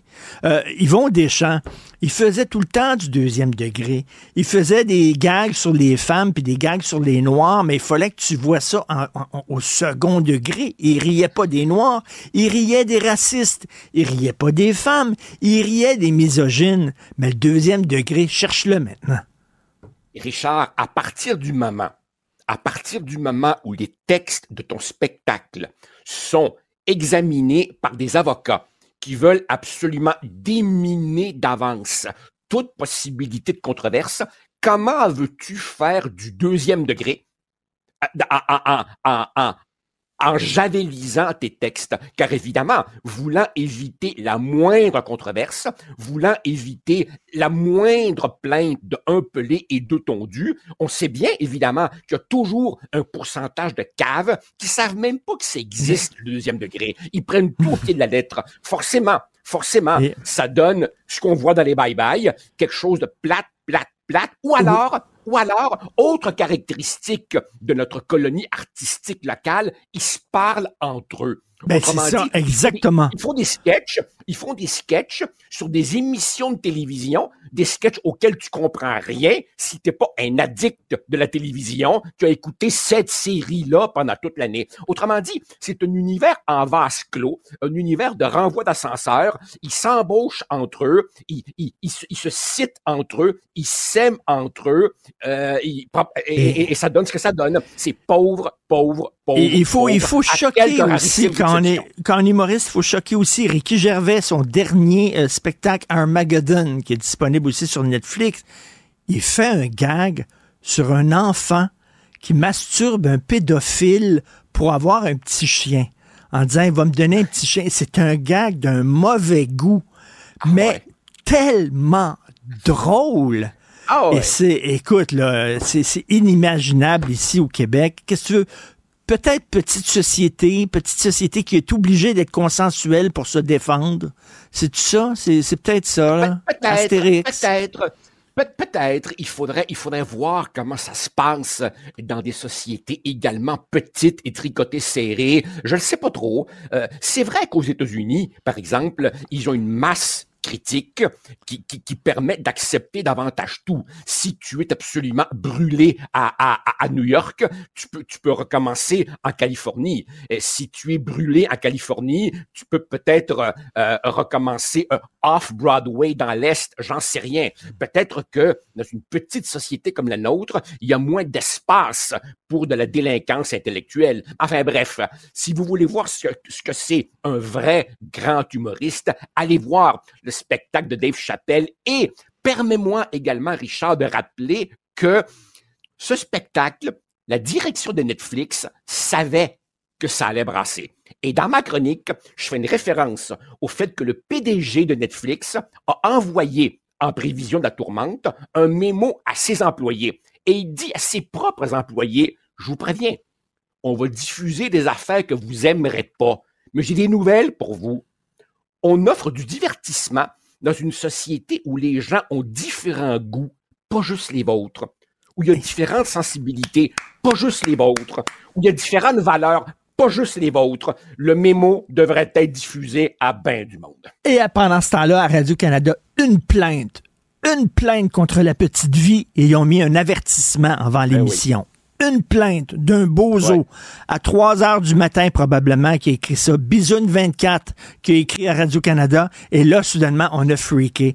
Euh, merci beaucoup. On revient demain. Bonne journée, Joseph Facal. Acheter une voiture usagée sans connaître son historique, ça peut être stressant. Mais prenez une pause. Et procurez-vous un rapport d'historique de véhicule Carfax Canada pour vous éviter du stress inutile. Carfax Canada. Achetez l'esprit tranquille. La Banque Q est reconnue pour faire valoir vos avoirs sans vous les prendre. Mais quand vous pensez à votre premier compte bancaire, tu sais, dans le temps à l'école, vous faisiez vos dépôts avec vos scènes dans la petite enveloppe. Hmm, C'était bien beau. Mais avec le temps, ce vieux compte-là vous a coûté des milliers de dollars en frais, puis vous ne faites pas une scène d'intérêt. Avec la Banque Q, vous obtenez des intérêts élevés et aucun frais sur vos services bancaires courants. Autrement dit, ça fait pas mal plus de scènes dans votre enveloppe, ça. Banque Q. Faites valoir vos avoirs. Visitez banqueq.ca pour en savoir plus. Martineau. Le préféré du règne animal. Bonjour, les petits lapins. Petit lapin, lapin, petit lapin. Alors, euh, l'Afrique du Sud accusé Israël de mener un génocide contre les Palestiniens à Gaza. Euh, nous allons en parler avec Madame Emmanuelle Amar, directrice recherche et politique publique au Québec euh, au Centre consultatif de relations juives et israéliennes. Bonjour, Madame Amar. Bonjour, Monsieur Martineau. Bon, écoutez, d'entrée de jeu, on voit les images à Gaza. Euh, c'est vraiment, ça déchire le cœur. Euh, euh, c'est la ville détruite, des enfants sous les bombes, etc. Est-ce que c'est un génocide ou c'est seulement un pays qui se défend? Mais écoutez, déjà oui, toutes les guerres sont brutales. Une guerre, par définition, c'est brutal. Euh, les images sont terribles parce que effectivement, euh, une guerre, euh, ça cause, ça cause des dégâts. Il n'y a pas de guerre qui est menée sans sans que ça soit sans que ce soit malheureusement un des effets de, de cette situation. par contre, il y a une grande différence entre ça et un, un, génocide. Euh, et euh, Israël sait très bien ce qu'est euh, ce qu'est un génocide, puisque le, le, terme génocide a été créé à la suite de l'assassinat délibéré systématique de 6 millions de Juifs pendant l'Holocauste. Euh, et là, ce qu'on voit actuellement, c'est une allégation vraiment diffamatoire par l'Afrique du Sud. Vous faites la différence entre viser des gens en particulier et puis ce qu'on pourrait appeler des dommages collatéraux, entre guillemets. C'est-à-dire le 7 octobre 2023, il y a des, euh, euh, islamistes euh, faisant partie du Hamas qui avaient pendant des mois creusé des tunnels, qui ont réussi à arriver en Israël et qui ont tué des juifs parce qu'ils étaient juifs. ça, est-ce que, selon vous, ça entre dans la catégorie d'un génocide? Oui, bien, le 7 octobre, justement, c'est des terroristes du Hamas qui ont assassiné, massacré, violé, euh, kidnappé de nombreux, euh, de nombreux Israéliens, euh, et tout en tirant des, des milliers de roquettes, avec l'intention euh, d'annihiler euh, d'annihiler euh, une partie euh, une partie du peuple. Euh, en plus au-delà de, de, ces atrocités du 7 octobre atrocités vraiment sans nom le, le, Hamas a ouvertement déclaré ses intentions génocidaires à plusieurs reprises contre les Israéliens et les Juifs. C'est dans sa charte constitutive.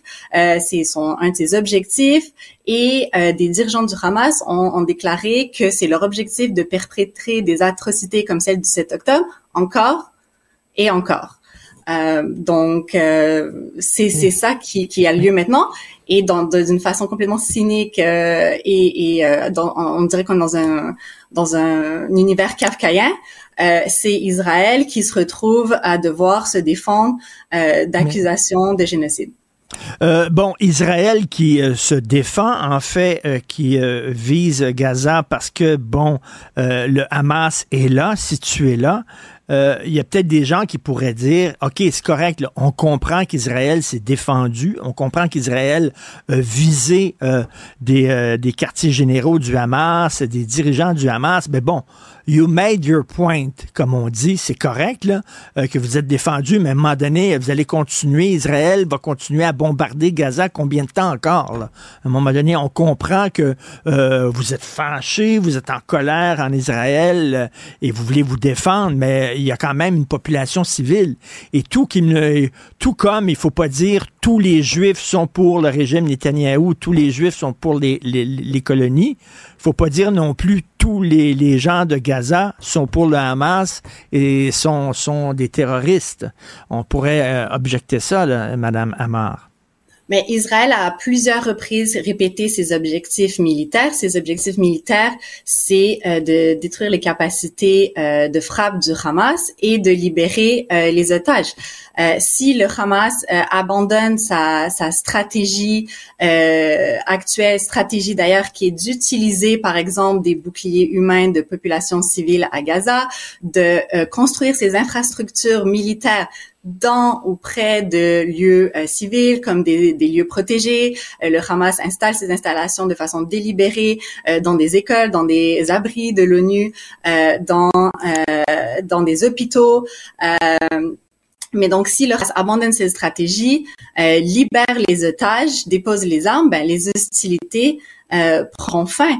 Euh, les hostilités ont toujours lieu. Euh, je rappelle qu'il y a 136 euh, otages toujours détenus par le Hamas dans des actions que je veux même pas imaginer mmh, mmh. et qui continuent de de lancer des attaques vers les ports habités par des civils en Israël. Donc continue les attaques de roquettes.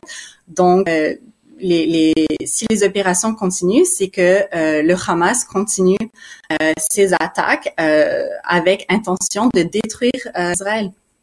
Et Madame Amar, je ne veux pas être trop, trop catastrophiste, alarmiste, mais les otages sont encore en détention à Gaza. on s'entend ces otages-là en ont vu, euh, beaucoup de choses épouvantables. Des choses épouvantables, on peut s'imaginer que ces femmes-là sont violées constamment. Euh, et on se dit, ben, ils rient parce qu'ils savent que ces gens-là vont témoigner de ce qu'ils ont. Donc, euh, ils risquent de les, de les exécuter. C'est épouvantable ce qui se passe. Alors, on a tous, absolument, on a tous conscience, euh, et Israël euh, en particulier, chaque minute compte pour pour ses otages, fait tout en son pouvoir pour tenter pour tenter de les libérer, euh, moyen de pouvoir les libérer.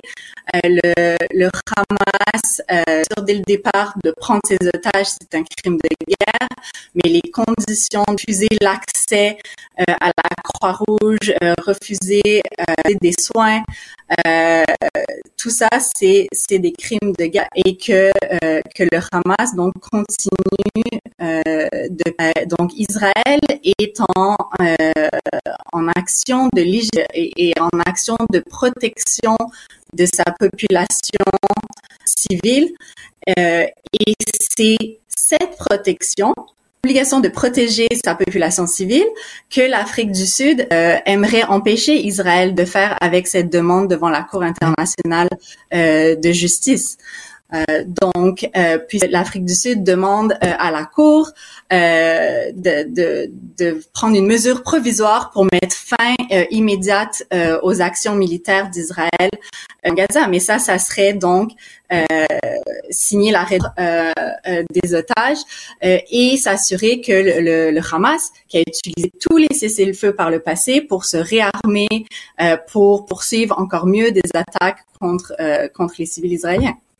Et c'est ce que disait Hillary Clinton. Hillary Clinton disait faut pas se mettre la tête dans le sable. Un cessez-le-feu pour le Hamas, euh, ils vont en profiter pour se réarmer. Cela dit, Mme Hamar, il y a des Israéliens, parce que c'est pas un groupe homogène, les gens qui vivent en Israël, les gens qui critiquent beaucoup le régime Netanyahou.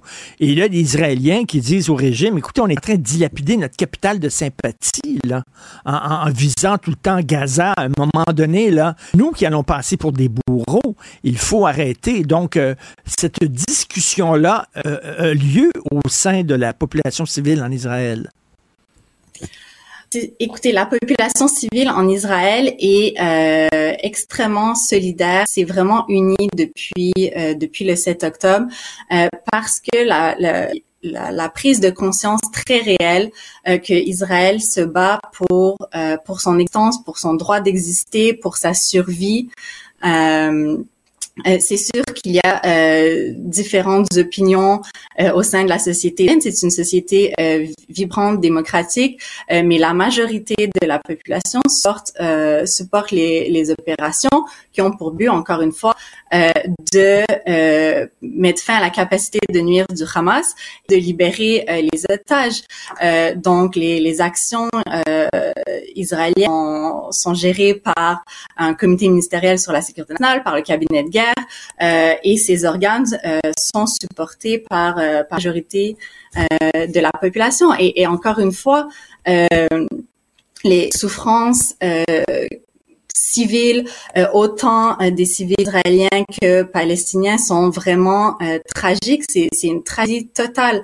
mais la, la, cause de, de cette souffrance, c'est Hamas qui doit vraiment être empêché de nuire. Et en, terminant, est-ce que le Hamas devrait être traîné devant les tribunaux internationaux pour génocide? Mais écoutez, c'est, une très bonne question que vous soulevez parce que justement, l'Afrique du Sud, euh, dans euh, sa demande à la Cour, euh, ne parle pas des agissements du Hamas. Et, euh, je, et je le souligne, on parle d'un pays qui, le 7 octobre, a publié une déclaration s'inquiétant de la reprise des hostilités. et donc, le 7 octobre, le jour du massacre même commis par le Hamas, et disant que s'il y a un embrasement donc du conflit, donc qualifier ces massacres sans nombre de 1200 personnes, 5000 personnes de blessés, mutilés, euh, et j'en passe. Euh, c'est euh, à cause des agissements d'Israël, de de la hmm. situation mise par Israël, donc qui qui essayait de justifier de quelque sorte les, les, massacres du 7 octobre.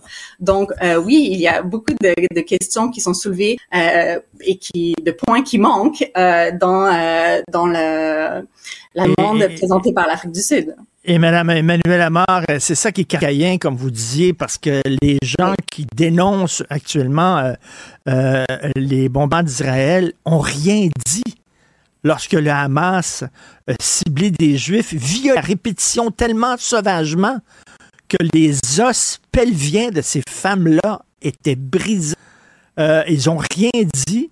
Mais là, soudainement, critique Israël. En tout cas, la position du Canada, elle est très claire. Ils ont dit, nous autres, on n'appuie pas, euh, jusqu'à la dernière heure, on n'appuie pas euh, la demande euh, de l'Afrique du Sud parce qu'on veut des preuves que effectivement, ça serait un génocide. Jusqu'à maintenant, on ne croit pas ça. Donc, merci beaucoup. malheureusement, ça va continuer euh, cette guerre-là. Manuel Amar, directrice recherche et politique publique au Québec pour le Centre consultatif des relations juives et israéliennes. Bon courage, Madame Amar. Bonne journée. Merci beaucoup. Acheter une voiture usagée, ça peut être stressant, mais prenez une grande respiration. Et imaginez-vous avec un rapport d'historique de véhicule Carfax Canada qui peut vous signaler les accidents antérieurs, les rappels et plus encore. Carfax Canada.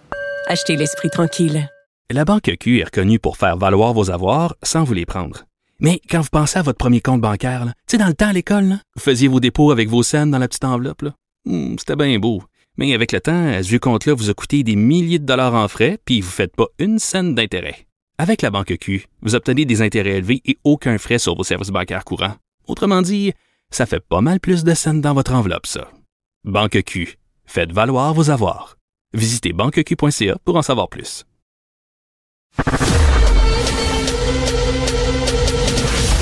Richard Martineau. Narrateur de l'actualité.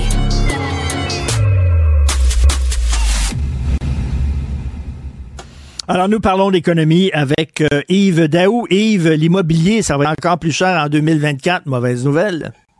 Richard, on s'était dit, là, en début d'année, on parlerait euh, de santé, puis les gens cherchent un médecin, puis l'autre affaire qu'on parlerait d'argent, mais on va certainement parler d'immobilier.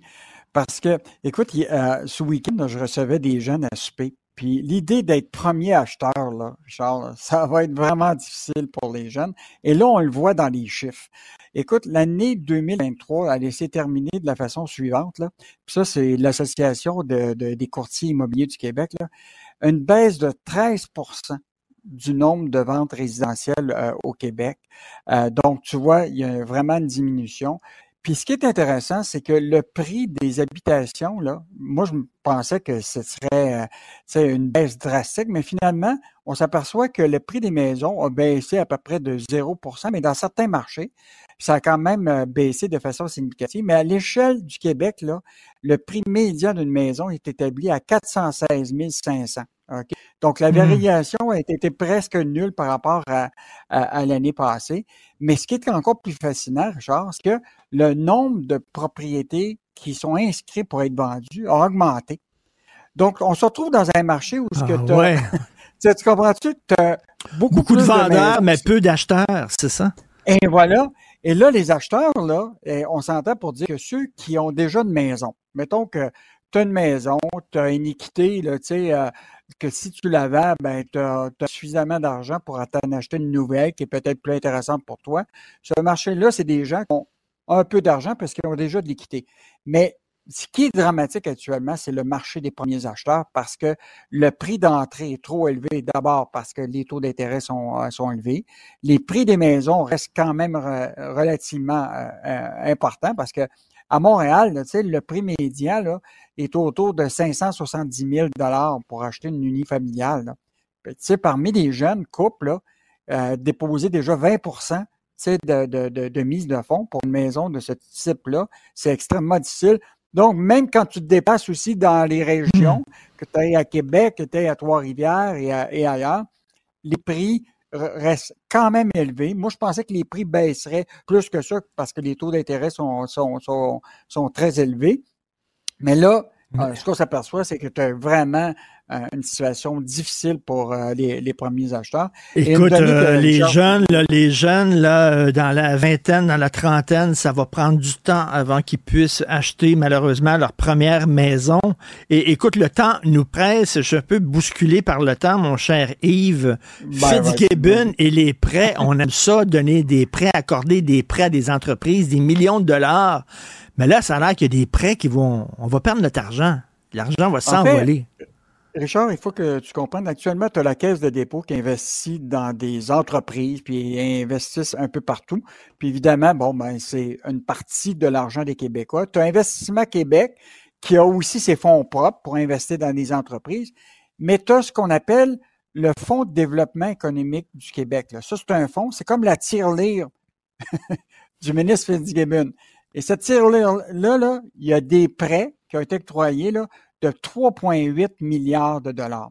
Alors là, le dernier rapport nous dit là, que là-dedans, tiens-toi bien, il y a 586 millions de valeurs de prêts dont le recouvrement n'est pas raisonnablement assuré. donc, tu as, des, 144 prêts actuellement là, qui sont à risque euh, dans cette tire-là de, du ministre Fitzgibbon et de son ministère. Et, donc. Euh, et ça, c'est pas des prêts pardonnables, ça. C'est pas des prêts pardonnables. c'est des prêts, on s'attendait à être remboursés, là. Non, là-dedans, tu as, 40% de ça, c'est des prêts sans intérêt.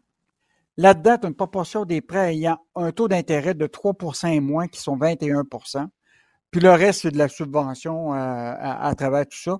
Donc, la réalité, là, c'est qu'on est sur un portefeuille de 3,8 milliards, tu as au moins 2,8 milliards de valeurs actuelles de prêts qui sont potentiellement avec des provisions de perte pour le gouvernement du Québec. Fait que, c'est quand on dit que l'aide aux entreprises, là, il va falloir qu'à un moment, ça arrête un peu parce que les, gens se posent cette question-là. Et ben quand je lisais un article dans le Wall ben Street en fin de semaine qui disait, à un moment, là, les entreprises qui ne font plus des profits, tu comprends-tu, puis qui ne font des profits qu'uniquement parce qu'ils ont l'aide du gouvernement, là, ben il faut qu'à un moment ça arrête. Ben, exactement. C'est pas, soutenable. C'est pas soutenable. Euh, ben oui, à un moment donné, c'est qu'on les fait vivre artificiellement sur les machines, sur l'argent public, ces entreprises-là. Puis si c'était pas de l'aide de l'État, ben ça pourrait pas survivre. À un moment donné, comme tu dis, il va falloir arrêter euh, de les maintenir en vie artificiellement. Merci beaucoup, Yves Daou de la section argent. On se reparle demain. Bonne journée. Salut, bye. Acheter une voiture usagée, ça peut être stressant, mais prenez une grande respiration. Et imaginez-vous avec un rapport d'historique de véhicule Carfax Canada qui peut vous signaler les accidents antérieurs, les rappels et plus encore. Carfax Canada. Achetez l'esprit tranquille. La Banque Q est reconnue pour faire valoir vos avoirs sans vous les prendre. Mais quand vous pensez à votre premier compte bancaire, tu sais, dans le temps à l'école, vous faisiez vos dépôts avec vos scènes dans la petite enveloppe. Hmm, c'était bien beau. Mais avec le temps, à ce compte-là vous a coûté des milliers de dollars en frais, puis vous ne faites pas une scène d'intérêt. Avec la banque Q, vous obtenez des intérêts élevés et aucun frais sur vos services bancaires courants. Autrement dit, ça fait pas mal plus de scènes dans votre enveloppe, ça. Banque Q, faites valoir vos avoirs. Visitez banqueq.ca pour en savoir plus. Confrontant, dérangeant, divertissant. Richard Martineau, il brave l'opinion publique depuis plus de trois décennies.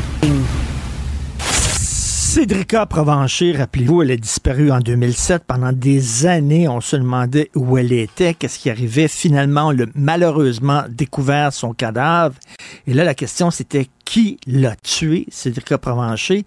Euh, bien sûr, les projecteurs étaient sur un habitant de Trois-Rivières, Jonathan Bethez.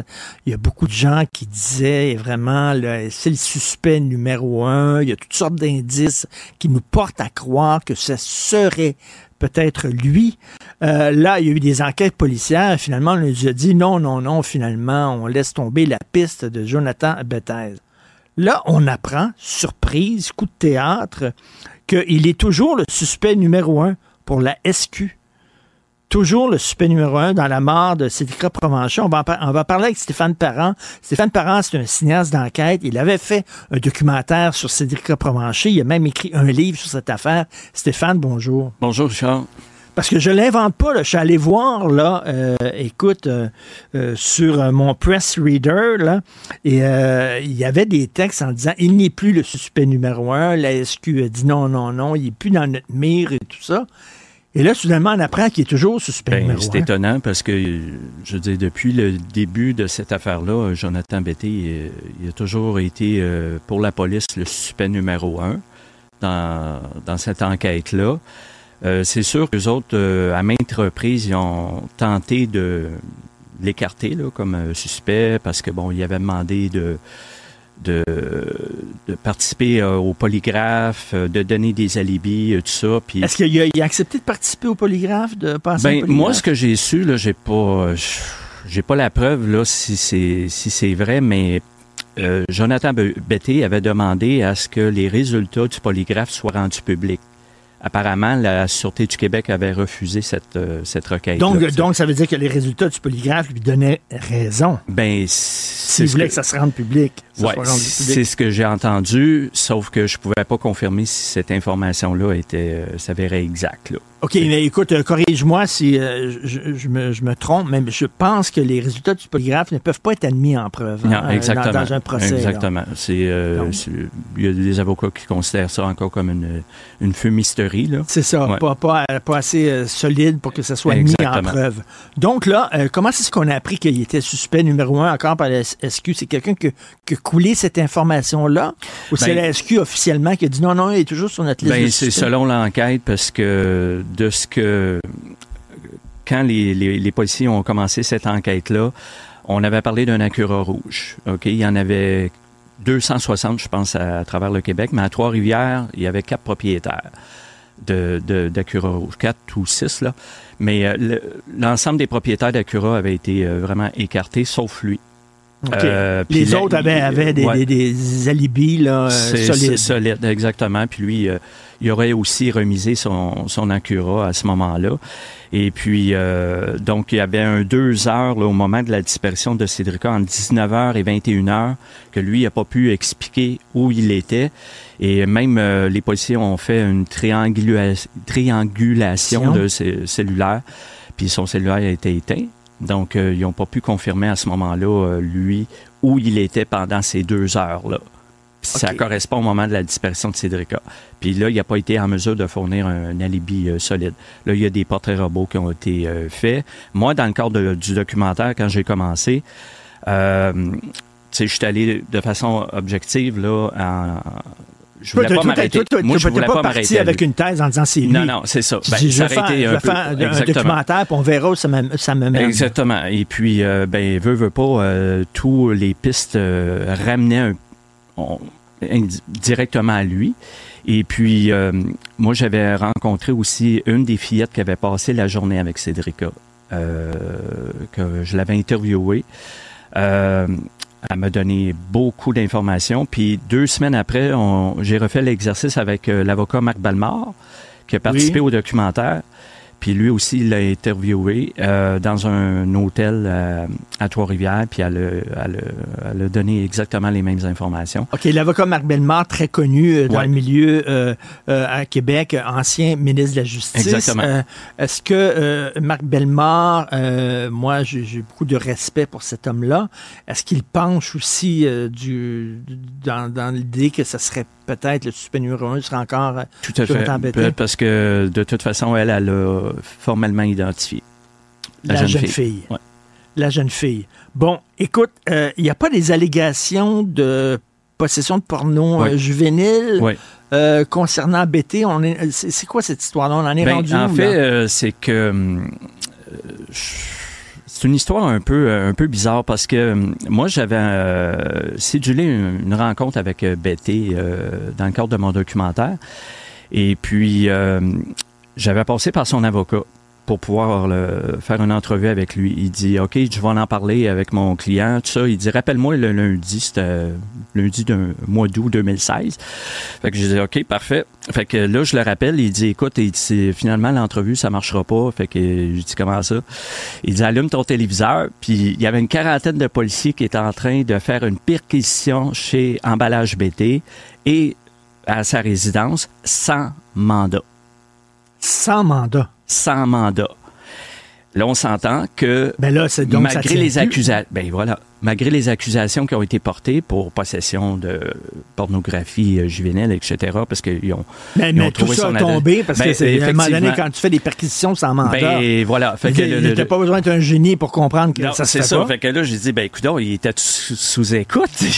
Moi, j'ai j'ai un rendez-vous avec lui. Puis là, la police arrive là. Puis un corps de police comme la Sûreté du Québec, comment tu peux te dire qu'un corps de police de même, ils savent bien qu'en allant chez quelqu'un perquisitionner sans mandat, que ça va aller nulle part. Ben voyons donc, il, il suffit d'a- d'avoir regardé un show de police dans Ben sa voilà, vie fait que pour là, dit, comprendre ben, ça. ben, comment ça qu'ils ont fait ça? Qui qui les a poussés à faire ça? Puis il était une quarantaine, puis ça a coûté cher, là, tout ça. Puis là, finalement, ben, ça a tout tombé à l'eau. Puis lui, ben, en revanche... Ça tombait à l'eau, mais ça ne veut pas dire qu'il qu'il n'avait pas de matériel pédopornographique sur son ordinateur. c'était plus, que- admissible, plus admissible encore. Puis lui, en revanche, ben, il a poursuivi la Sûreté du Québec pour 10 millions de dollars. Parce que là, lui, il a tout perdu. Là. Il a perdu sa compagnie, euh, etc.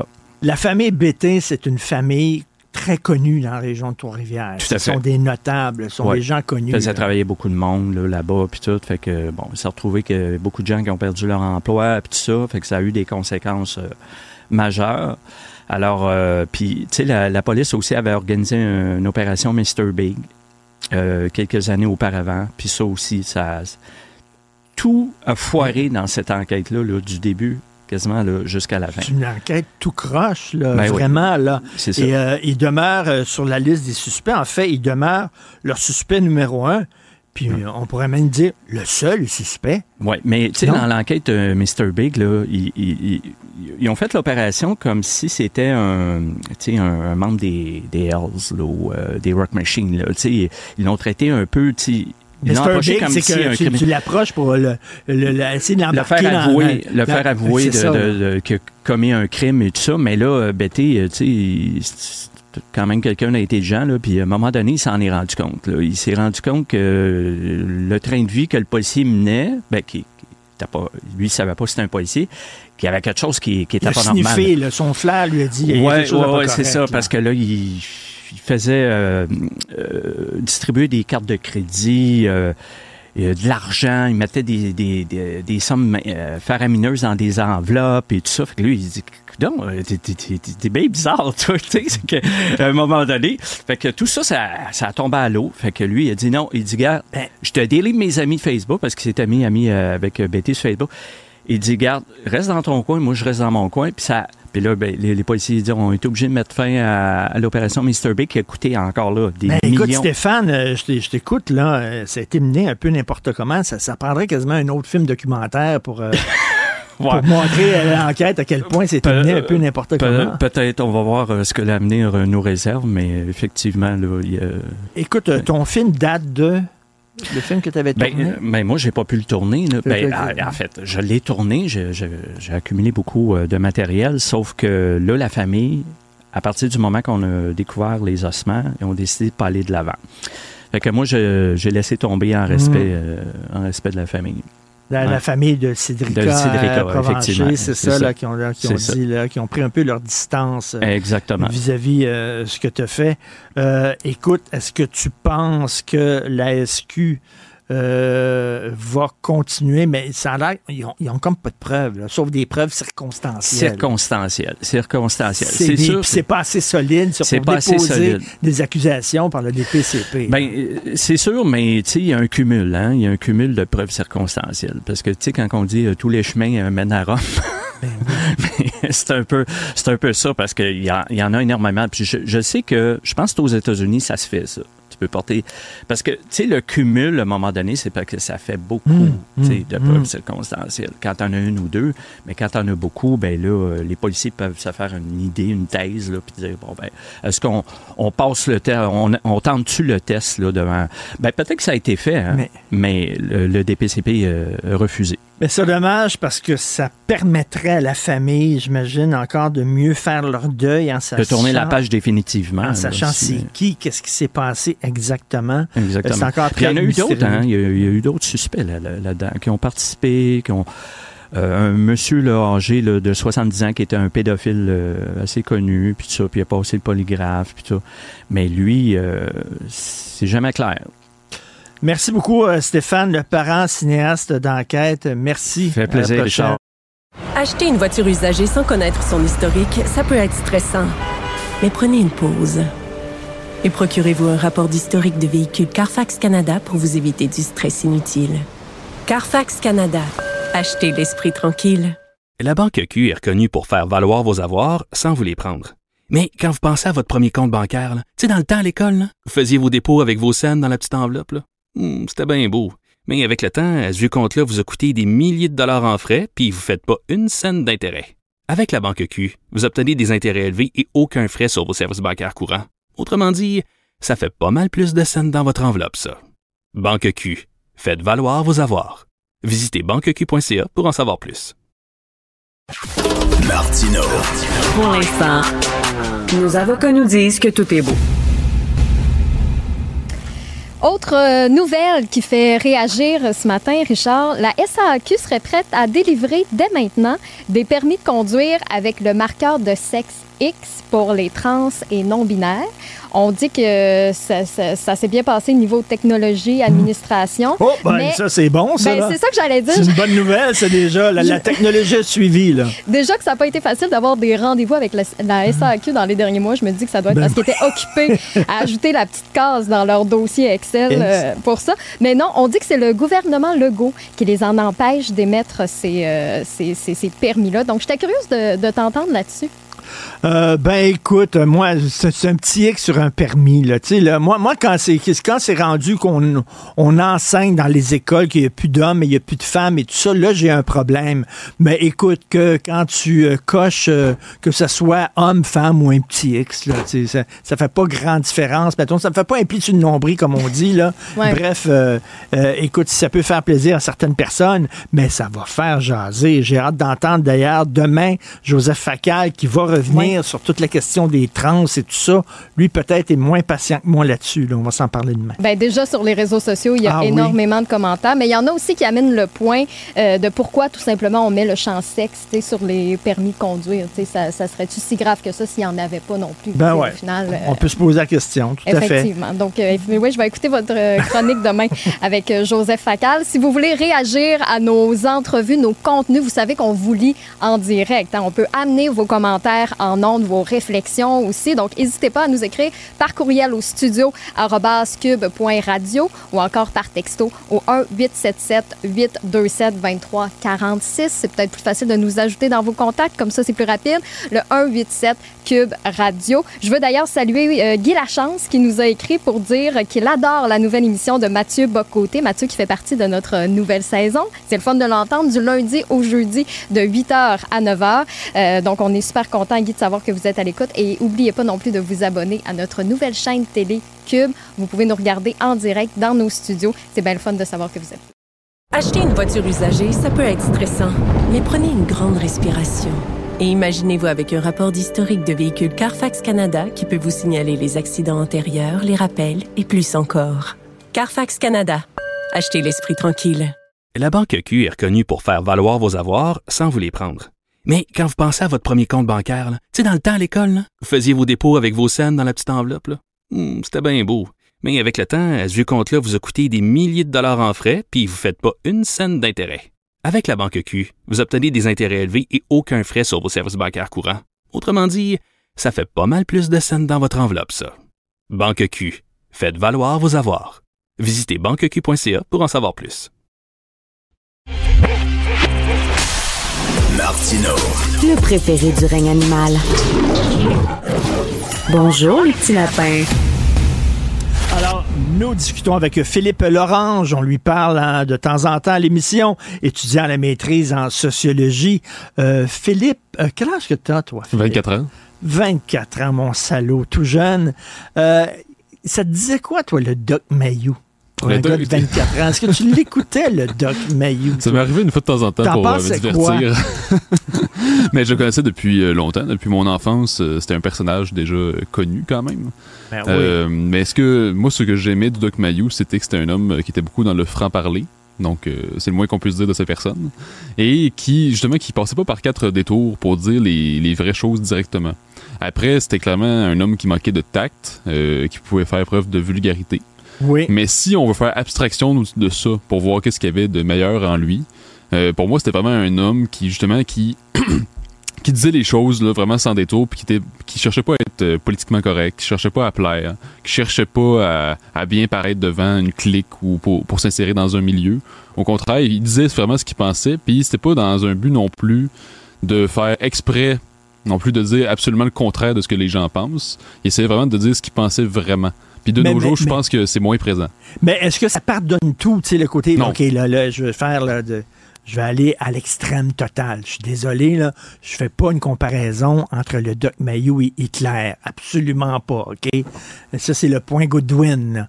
Mais tu sais, Hitler aussi, il disait ce qu'il pensait, là. Ça, ça veut pas dire que oui, il disait ce qu'il pensait, mais tu sais, est-ce que c'est une qualité nécessairement? Parce que si tu penses des niaiseries et tu les Ouais. dis euh, ouvertement, est-ce que soudainement, ça te, ça, ça te pardonne les niaiseries que tu dis? Non, absolument. Mais en même temps, dans le, dans le cas du Doc Mayou, quand on voit la sympathie populaire qu'il y avait à son endroit après sa mort, on l'a vu sur les réseaux sociaux, puis ailleurs, ben on voit qu'il y a quand même des gens qui appréciaient son propos, puis que c'était quand même pas toujours n'importe quoi quand même.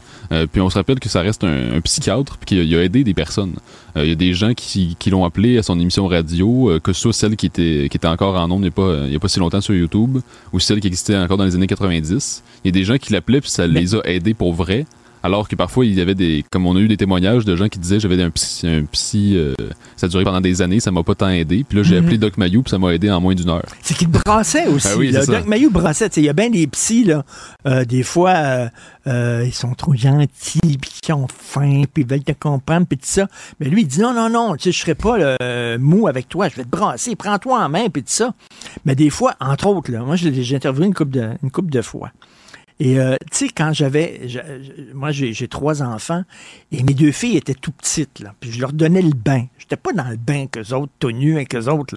J'étais de- dehors du bain, puis euh, pour s'assurer qu'ils tombent pas dans le bain puis qu'ils se noient pas. Ils étaient tout jeunes là, un an, deux ans dans le bain, puis là je racontais toutes sortes d'histoires, puis on leur donnait le bain. Mes filles ri- riaient puis tripaient. Ils disaient Richard, tu tentes le diable. Comment ça, tu tentes le diable? Il dit, oui, tes filles tout nues dans le bain, tu tentes le diable. Là, j'étais là, OK, je m'excuse, Doc Mayou, mais si vous, euh, vous avez euh, des... euh, vous avez peur de voir des enfants tout nus dans un bain parce que vous avez peur de ce que vous allez ressentir, c'est vous le problème. Moi, c'est mon père, puis je donne un bain à mes enfants, puis je tente pas le diable. Puis je le trouvais complètement cinglé de dire ça, là, tu sais. Oui. D'un côté, oui, il me brassait, mais en même temps, voyons, je suis en train de dire que moi, j'ai un désir sexuel pour mes filles. Non, je ça, c'est un peu fou, bain, là, puis ouais. je rigole avec eux autres. Il y a un petit côté un peu euh, freudien excessif là-dedans. Là. Parfois, c'est comme s'il s'imaginait qu'aussitôt qu'il y a moindrement une proximité euh, entre les parents et les enfants, c'est parce qu'il y a comme euh, quelque part l'inceste qui tourne autour, qui gravite. Ben oui. Alors que, ben, comme tu dis, euh, franchement, il y a comme des situations où on peut voir qu'il y a des nuances. Là.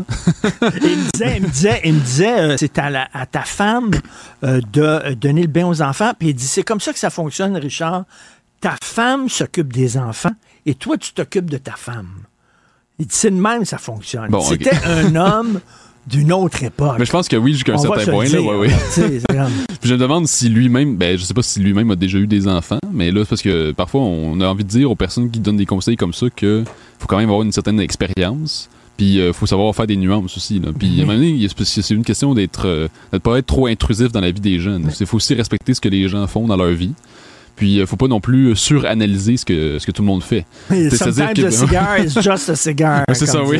Puis, euh, mais ce que j'aime en revanche, c'est qu'il y a bien des, des psychologues de nos jours qui sont très axés sur la médication. Puis après, bon, moi, je suis pas un expert en psychologie, euh, en thérapie, mais qui sont très axés sur la médication, alors que on sait que les antidépresseurs et différents méd- médicaments peuvent, au contraire, aggraver certaines maladies euh, mentales. Et le Doc Mayou, on, aurait dit que son approche c'était plus comme, ben justement, je te brasse la cage, je te dis directement les choses sans Oui, détour. puis, tu sais, justement, en ondes, j'ai vu ça récemment qui aurait dit à quelqu'un, euh, quelqu'un avait comm- commencé à parler, puis lui, il lui a dit dir- direct en ondes, euh, qui t'a agressé, ton oncle ou ton père? Mais tu sais, à ce qui paraît, c'est- il y avait vraiment, eu une agression. Donc, il est très lucide parfois. Mais c'est-à-dire, ça se fait pas de dire ça en ondes non plus, là. Oui, oui, non, non, il, il- brassait la cage, effectivement. Puis tu sais, l'affaire, là, euh, ta femme prend soin des enfants, toi, tu prends soin de ta femme. À la limite, au début, là, lorsque tes enfants sont très jeunes, effectivement, je pense, moi, j'ai eu trois enfants, les enfants ont plus besoin de leur mère que... et c'est épuisant pour la mère de prendre soin des enfants. Et toi, ben, effectivement, comme mari, euh, comme chum, ben, tu prends soin d'elle aussi pour qu'elle soit moins épuisée parce que ses enfants sont très demandants. C'est comme, à la limite, c'est comme pas bête, c'est ce qu'il dit, là. C'est rien qu'à un moment donné, tu peux pas appliquer ça à tout le monde tout le temps. Mais non, mais il a dit des choses lucides. Mais après, c'est justement dans le rôle de mère et père. Mais je pense que de nos jours, il y a une grande confusion. euh, qui est que de nos jours, on voit le père comme une forme de deuxième mère qui vient comme assister la mère. Alors que le rôle du père, c'est plutôt d'initier l'enfant à la liberté, de l'arracher des griffes de la mère. Parce que la, ten- la tentation de chaque mère, c'est de garder l'enfant pour toujours auprès d'elle. Donc, c'est une tentation tyrannique, finalement. Parce que l'enfant va toujours être pris collé sur sa mère. Alors, Mhm. le père, il est là pour le libérer de la tyrannie maternelle. Et l'enlever, euh, des jupes de sa mère. c'est ça, c'est pour ça que souvent c'est le père qui initie l'enfant à faire du vélo, faire des choses comme ça, parce que c'est- il l'initie à la liberté, à faire autre chose, à être autonome, autarcique. Donc il y a un rôle comme ça à jouer. L'image que j'ai, c'est que, mettons, un enfant grimpe dans un arbre devant ses parents. La mère va dire, oh, fais attention, tu vas tomber, tu vas te faire crever l'œil, puis tout ça. Puis le père dit, pogne la branche d'en haut, puis monte Ça, ouais. encore un jusqu'au sommet, ouais. on a besoin des deux, je pense, parce que besoin. sinon on est trop téméraires, les hommes. Là. mais mais c'est vrai qu'il y avait un coup. Hey, je suis allé l'interviewer chez lui. Euh, il, habitait à Louisville. Et euh, c'était. il- il- C'est juste.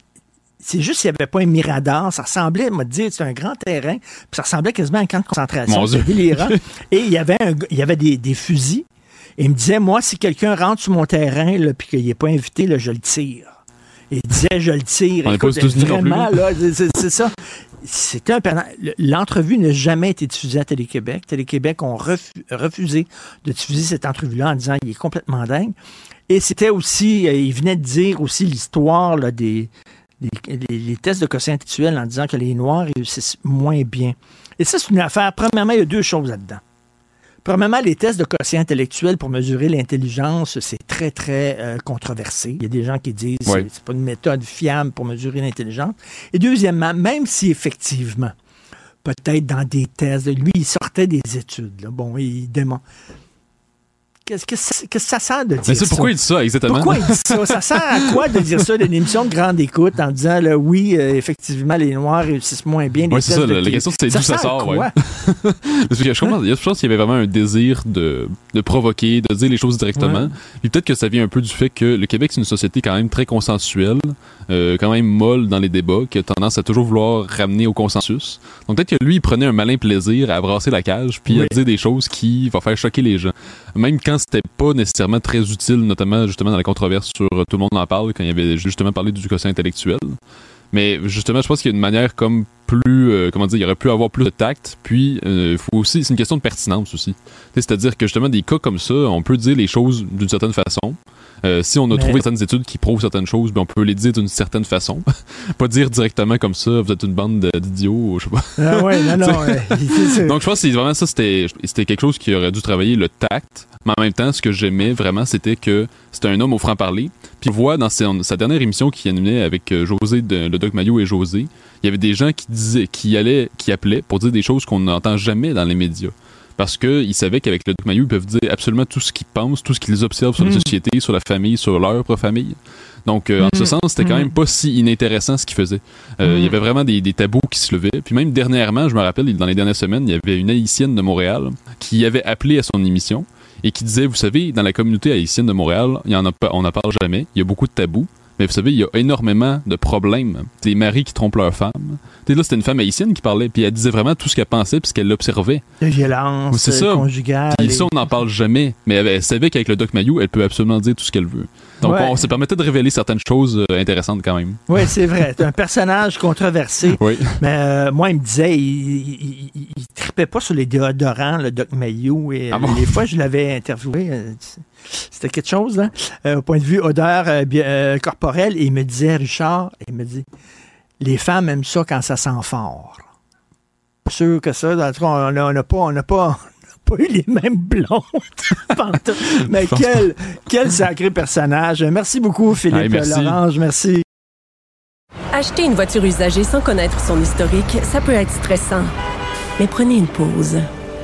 Et procurez-vous un rapport d'historique de véhicule Carfax Canada pour vous éviter du stress inutile. Carfax Canada. Achetez l'esprit tranquille. La Banque Q est reconnue pour faire valoir vos avoirs sans vous les prendre. Mais quand vous pensez à votre premier compte bancaire, tu sais, dans le temps à l'école, vous faisiez vos dépôts avec vos scènes dans la petite enveloppe. Hmm, C'était bien beau. Mais avec le temps, à ce compte-là vous a coûté des milliers de dollars en frais, puis vous ne faites pas une scène d'intérêt. Avec la Banque Q, vous obtenez des intérêts élevés et aucun frais sur vos services bancaires courants. Autrement dit, ça fait pas mal plus de scènes dans votre enveloppe, ça. Banque Q. Faites valoir vos avoirs. Visitez banqueq.ca pour en savoir plus. Martino. Sa vulgarisation est d'une grande clarté. La controverse adore Richard. C'est comme ça. Les rencontres de l'air. Lieu de rencontre où les idées se bousculent. Où la libre expression et la confrontation d'opinions secouent les conventions. Des rencontres où la discussion procure des solutions. Des rencontres où la diversité de positions enrichit la compréhension. Les rencontres de l'art de l'art. Marie, euh, t'as vu ça, le texte dans le Journal de Montréal, euh, des vermines, euh, des écureuils, des rats, des coquerelles dans deux CHSLD. Qu'est-ce que t'en penses? On n'a rien appris. Ben, j'en pense qu'il reste bien du travail à faire. Puis je me demande effectivement si on a appris, euh, si on a appris quelque chose, entre autres de la pandémie, puis de tout ce qu'on a entendu dans la dernière décennie sur les CHSLD. Oui.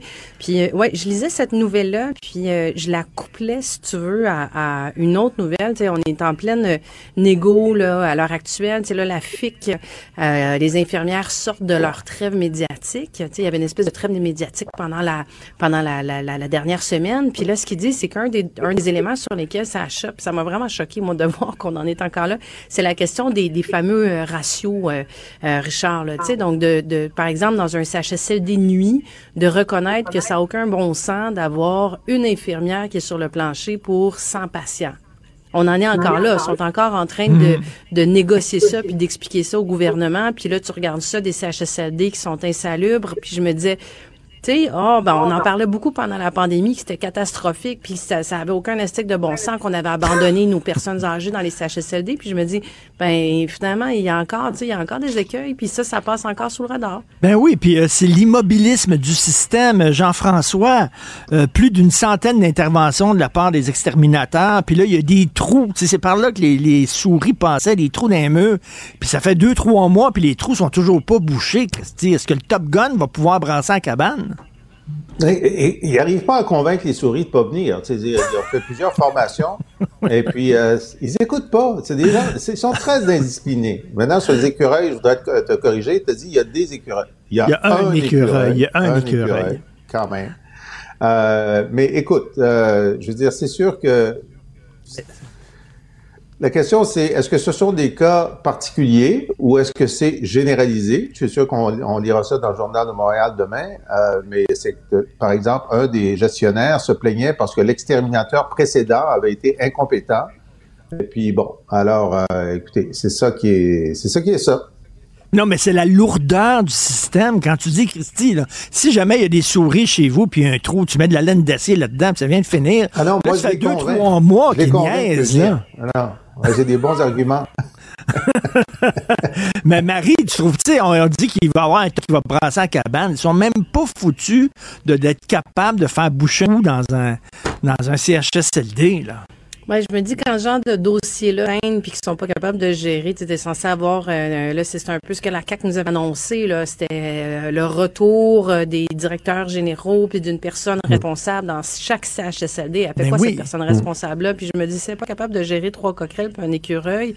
J'ai quand même des gros questionnements sur euh, le bain, la douche, la nourriture, euh, le- les soins, la sécurité des patients. Euh, c'est juste c'est juste je trouve que tu sais c'est des fois c'est c'est un peu la pointe de l'iceberg ce genre de d'éléments là qui est tellement gros que je me dis t'es pas capable de gérer ça.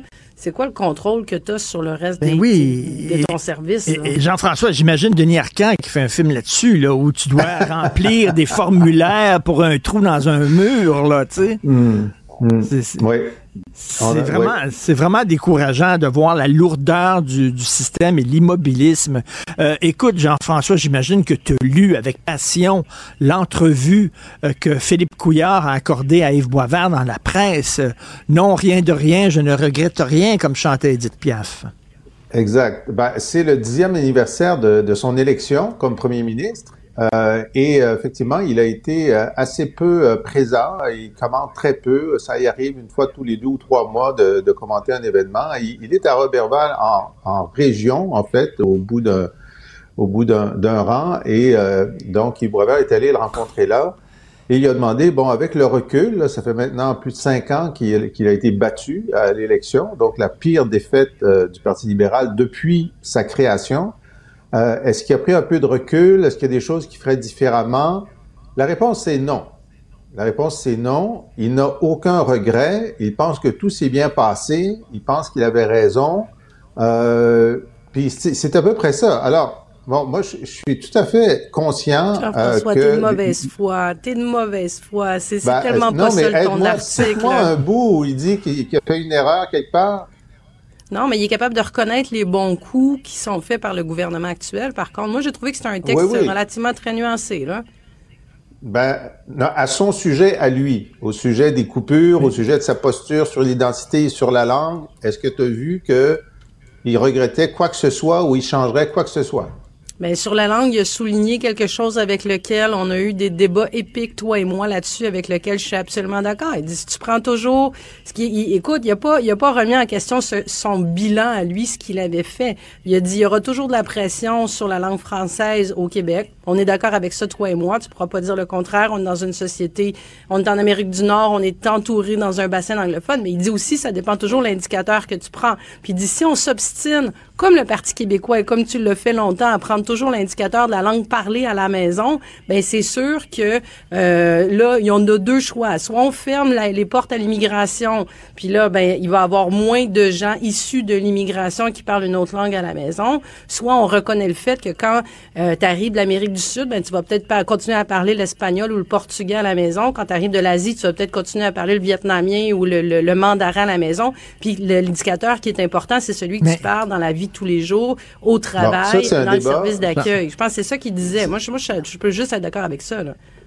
Bon, alors oui, c'est ce qu'il disait, et c'est ce qu'il disait à l'époque, euh, et donc il n'a pas changé, il n'a rien changé. Euh, moi, je suis celui qui posait la question au premier ministre, dire, on apprend que 50% des emplois offerts à Montréal nécessitent l'anglais, y compris pour pelleter de la neige. Est-ce que vous trouvez ça normal? Et sa réponse, c'était, ah, le PQ qui agite le chiffon linguistique. C'était ça sa réponse. Il n'avait aucune, aucune euh, sensibilité pour la question. De toute façon, c'est lui qui avait dit qu'il faudrait que tous les employés sur une ligne de montage parlent anglais au cas où il y a un acheteur anglophone qui descende pour poser une Ouais, mais question. c'est aussi Alors, lui qui moi, a, moi, ce que- euh, je vais juste, je vais juste finir là-dessus. Sur, sur toute cette question-là, je veux dire, il a entraîné le Parti libéral dans sa pire défaite. Il avait, sur les, sur les coupures qu'il a fait, où le même Gaétan Barrette a admis que les coupures qu'on lui imposait en santé ne permettaient pas de reconduire les soins. Et, et la, la- la protectrice du citoyen a chaque année écrit les pires rapports qu'il y a jamais eu de l'histoire du protecteur du citoyen sur la misère humaine créée par ces coupures. Il n'a aucun recul. Il n'a pas dit Ah, ben avoir attends, su, attends, attends, avoir attends, su, on aurait étalé rien. Marie. Sur cet élément-là précis dont tu parles. Bon, premièrement, là, on va juste parler des faits. La pire défaite électorale du Parti libéral du Québec, c'est pas Philippe Couillard, c'est Dominique Anglade à la dernière élection en septembre 2022. C'est là. te. Ça, ça, c'est la pire défaite historique. Lui, c'était la pire défaite, mais avant celle-là, peut-être. Euh, tu, tu noteras quand même que dans cet article-là, il dit justement qu'un des risques au niveau des réorganisations de la santé, dont celle de Christian Dubé, mais il souligne qu'il y a des bons coups, mais il dit c'est, là je, je cite de mémoire, mais il dit plus tu euh, éloignes dans le fond le- la tête décisionnelle du terrain, plus tu étires l'élastique et plus tu as le risque que cet élastique pète. Et il dit, il mentionne à la fin d'un paragraphe, tu sauras me le dire, que on avait déjà étiré beaucoup l'élastique avec la réforme Avec de M. Barrette. Moi, j'y vois, un- moi, j'y sur vois les un coupures. petit mea culpa là-dedans. Rien sur les coupures. Rien sur les coupures. Je veux dire, là. Ben là, la- j'écoute, c'est une demi-journée, il y a peut-être pas, tu sais, je veux dire, le, le journaliste prend aussi ce qu'il veut pour faire un article, tu sais Ben, comment ça écoute, fonctionne. je pense bien. Et, on- Yves Boisvert et moi, on a des différends parfois. Mais si le premier ministre, pendant une heure d'entrevue, lui avait donné un seul élément de regret, ça aurait été dans le premier Non, mais il en parle, il en parle de l'austérité là, il y a- dans, le texte. là. Il revient là-dessus en c'est disant c'est une, c'est une perception. Il dit c'était de la propagande, c'est une perception. Et en terminant. Marie, euh, il associe le nationalisme encore aux Québécois qui veulent rester entre eux autres, là, entre descendants de la Nouvelle-France, tout ça. Franchement, Ben, c'est que le- le- vraiment. Tu sais, moi, j'ai tendance à essayer de voir les faits aussi dans des éléments comme ça versus le discours. Là. Tu sais, le, le règlement dont on parlait la semaine dernière, entre autres, là, que la CAQ est en train de mettre en place, que Jean-François Roberge a annoncé sur l'affichage linguistique, il va avoir une prédominance du français. Ça reste que ce premier règlement-là, il a été fait euh, quand M. Couillard était premier ministre. Ah, Donc, non. il a, Ah, non. il a fait des choses. Ah, non. Mais dans Ah, son non. discours, puis ça, je vais, ça, moi, c'est quelque part où je me retrouve pas, mais c'est une question d'étiquette. Ce qu'il dit, c'est qu'est-ce que ça veut dire nationaliste? Est-ce qu'on parle d'un nationaliste identitaire comme Marine Le Pen en France? Il y a des gens qui sont pas à l'aise avec ce mot-là, nationaliste. Moi, je le suis personnellement parce que je le vois plus. Mais il ajoute, c'est pour ça qu'il faut quand même, faut quand même être honnête et juste, puis, sais, citer la phrase au complet qu'il a dit. Il a quand même dit, j'ai toujours été au rendez-vous quand il fallait défendre le Québec dans Et- ses intérêts. Dans- on peut ne pas être d'accord avec ça, mais ça reste qu'il a pas dit, moi, je me fous pense. du Québec. Tu as le mot de la fin, Jean-François. Tu as le mot de la fin. Ouais. Bon, euh, d'abord, euh, sur, sur l'affichage, le règlement qu'a adopté les libéraux a fait en sorte qu'il y avait plus d'affichage anglophone que précédemment. Ça, c'est incroyable. Mais deuxièmement, il dit qu'il a toujours été au rendez-vous. Mais quel rendez-vous a-t-il euh, a-t-il fait? Je veux dire, sur les questions linguistiques, il, il a, il a rien gagné d'Ottawa. Il a demandé à moment donné, ce serait peut-être une bonne idée qu'on rentre dans la Constitution. Il s'est fait dire non. Il s'est assis. Il n'a même pas été capable de publier un, un livre blanc sur l'interculturalisme. Tu dois le savoir, Marie, tu étais dans le gouvernement. Il y avait trop d'opposition à ça parce que des gens voulaient le multiculturalisme. Alors, tu sais, voyons. Merci beaucoup. Ouais, mais souligne aussi qu'il, qu'il, qu'il, qu'il, dans la même phrase, encore là, tu sais, soyons honnêtes sur, euh, sur, euh, sur son entrevue. Il dit aussi que c'est un bon coup que la, que la CAQ ait réussi dans son projet de loi 96, justement, à, à, Ben à oui. définir la nation québécoise, à aller Ben, rechercher il l'a ça pas pour pas être obligé de supplier devant le fédéral à chaque fois. Donc, il dit oui, c'est Ben un oui, mais échec. il l'a pas pas fait. réussi Il à a le dit- faire. il J'ai l'a pas essayé de fait. le faire et j'ai pas Ben, trouvé la ça. voie pour le faire. Mais en tout cas, sa Ah, femme d'accord, fait des d'accord. sucres à la crème des plus Suzanne Pilote moelleux. cuisine comme une, euh, comme Ah, une c'est Ça, je fantastique, peux le confirmer. Merci à vous deux. Merci. Bonne journée à demain. Bye. Acheter une voiture usagée, ça peut être stressant, mais prenez une grande respiration. Et imaginez-vous avec un rapport d'historique de véhicule Carfax Canada qui peut vous signaler les accidents antérieurs, les rappels et plus encore. Carfax Canada. Achetez l'esprit tranquille. La Banque Q est reconnue pour faire valoir vos avoirs sans vous les prendre. Mais quand vous pensez à votre premier compte bancaire, tu sais, dans le temps à l'école, vous faisiez vos dépôts avec vos scènes dans la petite enveloppe. là. Hmm, C'était bien beau. Mais avec le temps, ce vieux compte-là vous a coûté des milliers de dollars en frais, puis vous ne faites pas une scène d'intérêt. Avec la Banque Q, vous obtenez des intérêts élevés et aucun frais sur vos services bancaires courants. Autrement dit, ça fait pas mal plus de scènes dans votre enveloppe, ça. Banque Q. Faites valoir vos avoirs. Visitez banqueq.ca pour en savoir plus. Martino. L'opinion populaire. Alors, euh, Luc, euh, la liberté est avec nous. Luc, c'est une journée importante pour Donald Trump aujourd'hui. Parle-nous donc de ça. Voilà, ben écoute, ça devrait normalement être sa première victoire de tout ce long parcours qui débute aujourd'hui et qui va s'échelonner jusqu'au mois de juin. Il devrait donc engranger ses premiers délégués. Euh, il devrait gagner la majorité, sinon la totalité des 40 délégués sur 1215 qu'il faut pour être couronné, candidat républicain. Donc, il jouit d'une avance qui est très confortable en Iowa. Euh, c'est plus aujourd'hui, ce qui devrait être intéressant, c'est la course pour le deuxième rang. Donc, euh, Mme Haley, qui a été longtemps derrière Ron DeSantis, l'ancienne gouverneure, donc, euh, affronte l'actuel gouverneur de, de la Floride. Elle a longtemps été derrière lui, mais là, à la fois dans les sondages et chez les généreux donateurs, donc, Mme Haley semble avoir la cote. Euh, en Iowa, les plus récents sondages, ceux d'hier ou d'avant-hier, la crédite de 20% des intentions de vote contre 16% pour M. DeSantis. Ça pourrait sentir la fin pour M. DeSantis s'il termine bel et bien troisième, comme le prédisent les sondages. Euh, écoute, est-ce que selon toi, dans ta boule de cristal, on parle même pas des résultats des présidentielles, est-ce qu'il va être choisi pour représenter le Parti républicain? Est-ce que c'est dans la poche, selon toi? Ne- Ah, écoute, dans la poche, en politique américaine, je me méfie beaucoup du dans la poche parce que dans les dernières années, on a, on a eu beaucoup de, de, de surprises, de soubresauts, mais je pense qu'hormis des décisions défavorables des tribunaux, que ce soit les deux causes sur lesquelles devrait se pencher la Cour suprême ou encore une des quatre causes qui, euh, qui lui pèsent toujours euh, sur les épaules actuellement dans, dans divers tribunaux. Je pense qu'hormis cette erreur de parcours ou ce- cet empêchement judiciaire, Donald Trump va affronter Joe Biden pour une seconde fois dans une campagne électorale dont personne ne veut.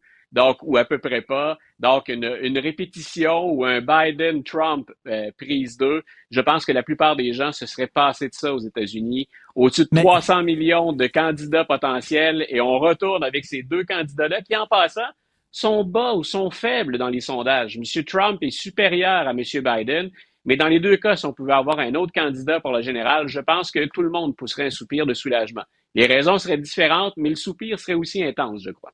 Mais qu'est-ce que ça dit sur ce pays-là, toi, qu'on n'a pas réussi à trouver deux autres personnes que de, de répéter, là? C'est un remake, là. On revient en arrière. On dirait que c'est un, un pays qui avance pas, qui se renouvelle pas. Ben, et c'est et c'est difficile de faire des campagnes aux, aux États-Unis, surtout dans une période où c'est aussi polarisé. Euh, Joe Biden, c'est, et, et c'est vrai, tu as raison de le souligner, c'est une faiblesse importante. Joe Biden est encore, semble-t-il, le meilleur candidat pour acheter le compromis du côté des démocrates. C'est encore le candidat qui est acceptable, contre lequel les progressistes ou les, plus woke des éléments démocrates ne vont pas se soulever, avec lesquels ils acceptent de travailler c'est encore la figure qui est pas trop inquiétante. Si je suis un, swing voter, quelqu'un qui change de républicain, un indécis, hein, quelqu'un qui change de républicain à démocrate, ou si je suis indépendant, un indépendant, que ce soit encore Joe Biden qui permette d'acheter ces votes-là ou de conquérir ces votes-là, il y a quelque chose d'inquiétant. Du côté des républicains, qu'on ait tiré le parti autant à droite et autant, entre guillemets, Ah hors oui. de la réalité en ne pouvant pas trouver quelqu'un capable de rivaliser avec Donald Trump, ça devrait nous inquiéter. Parce que moi, je crois que M. Trump euh, va perdre contre Joe Biden dans ce, deuxième affrontement. Euh, par combien? Ben ça, c'est ce qui reste à, déterminer. Ça non plus, ce n'est pas dans la poche.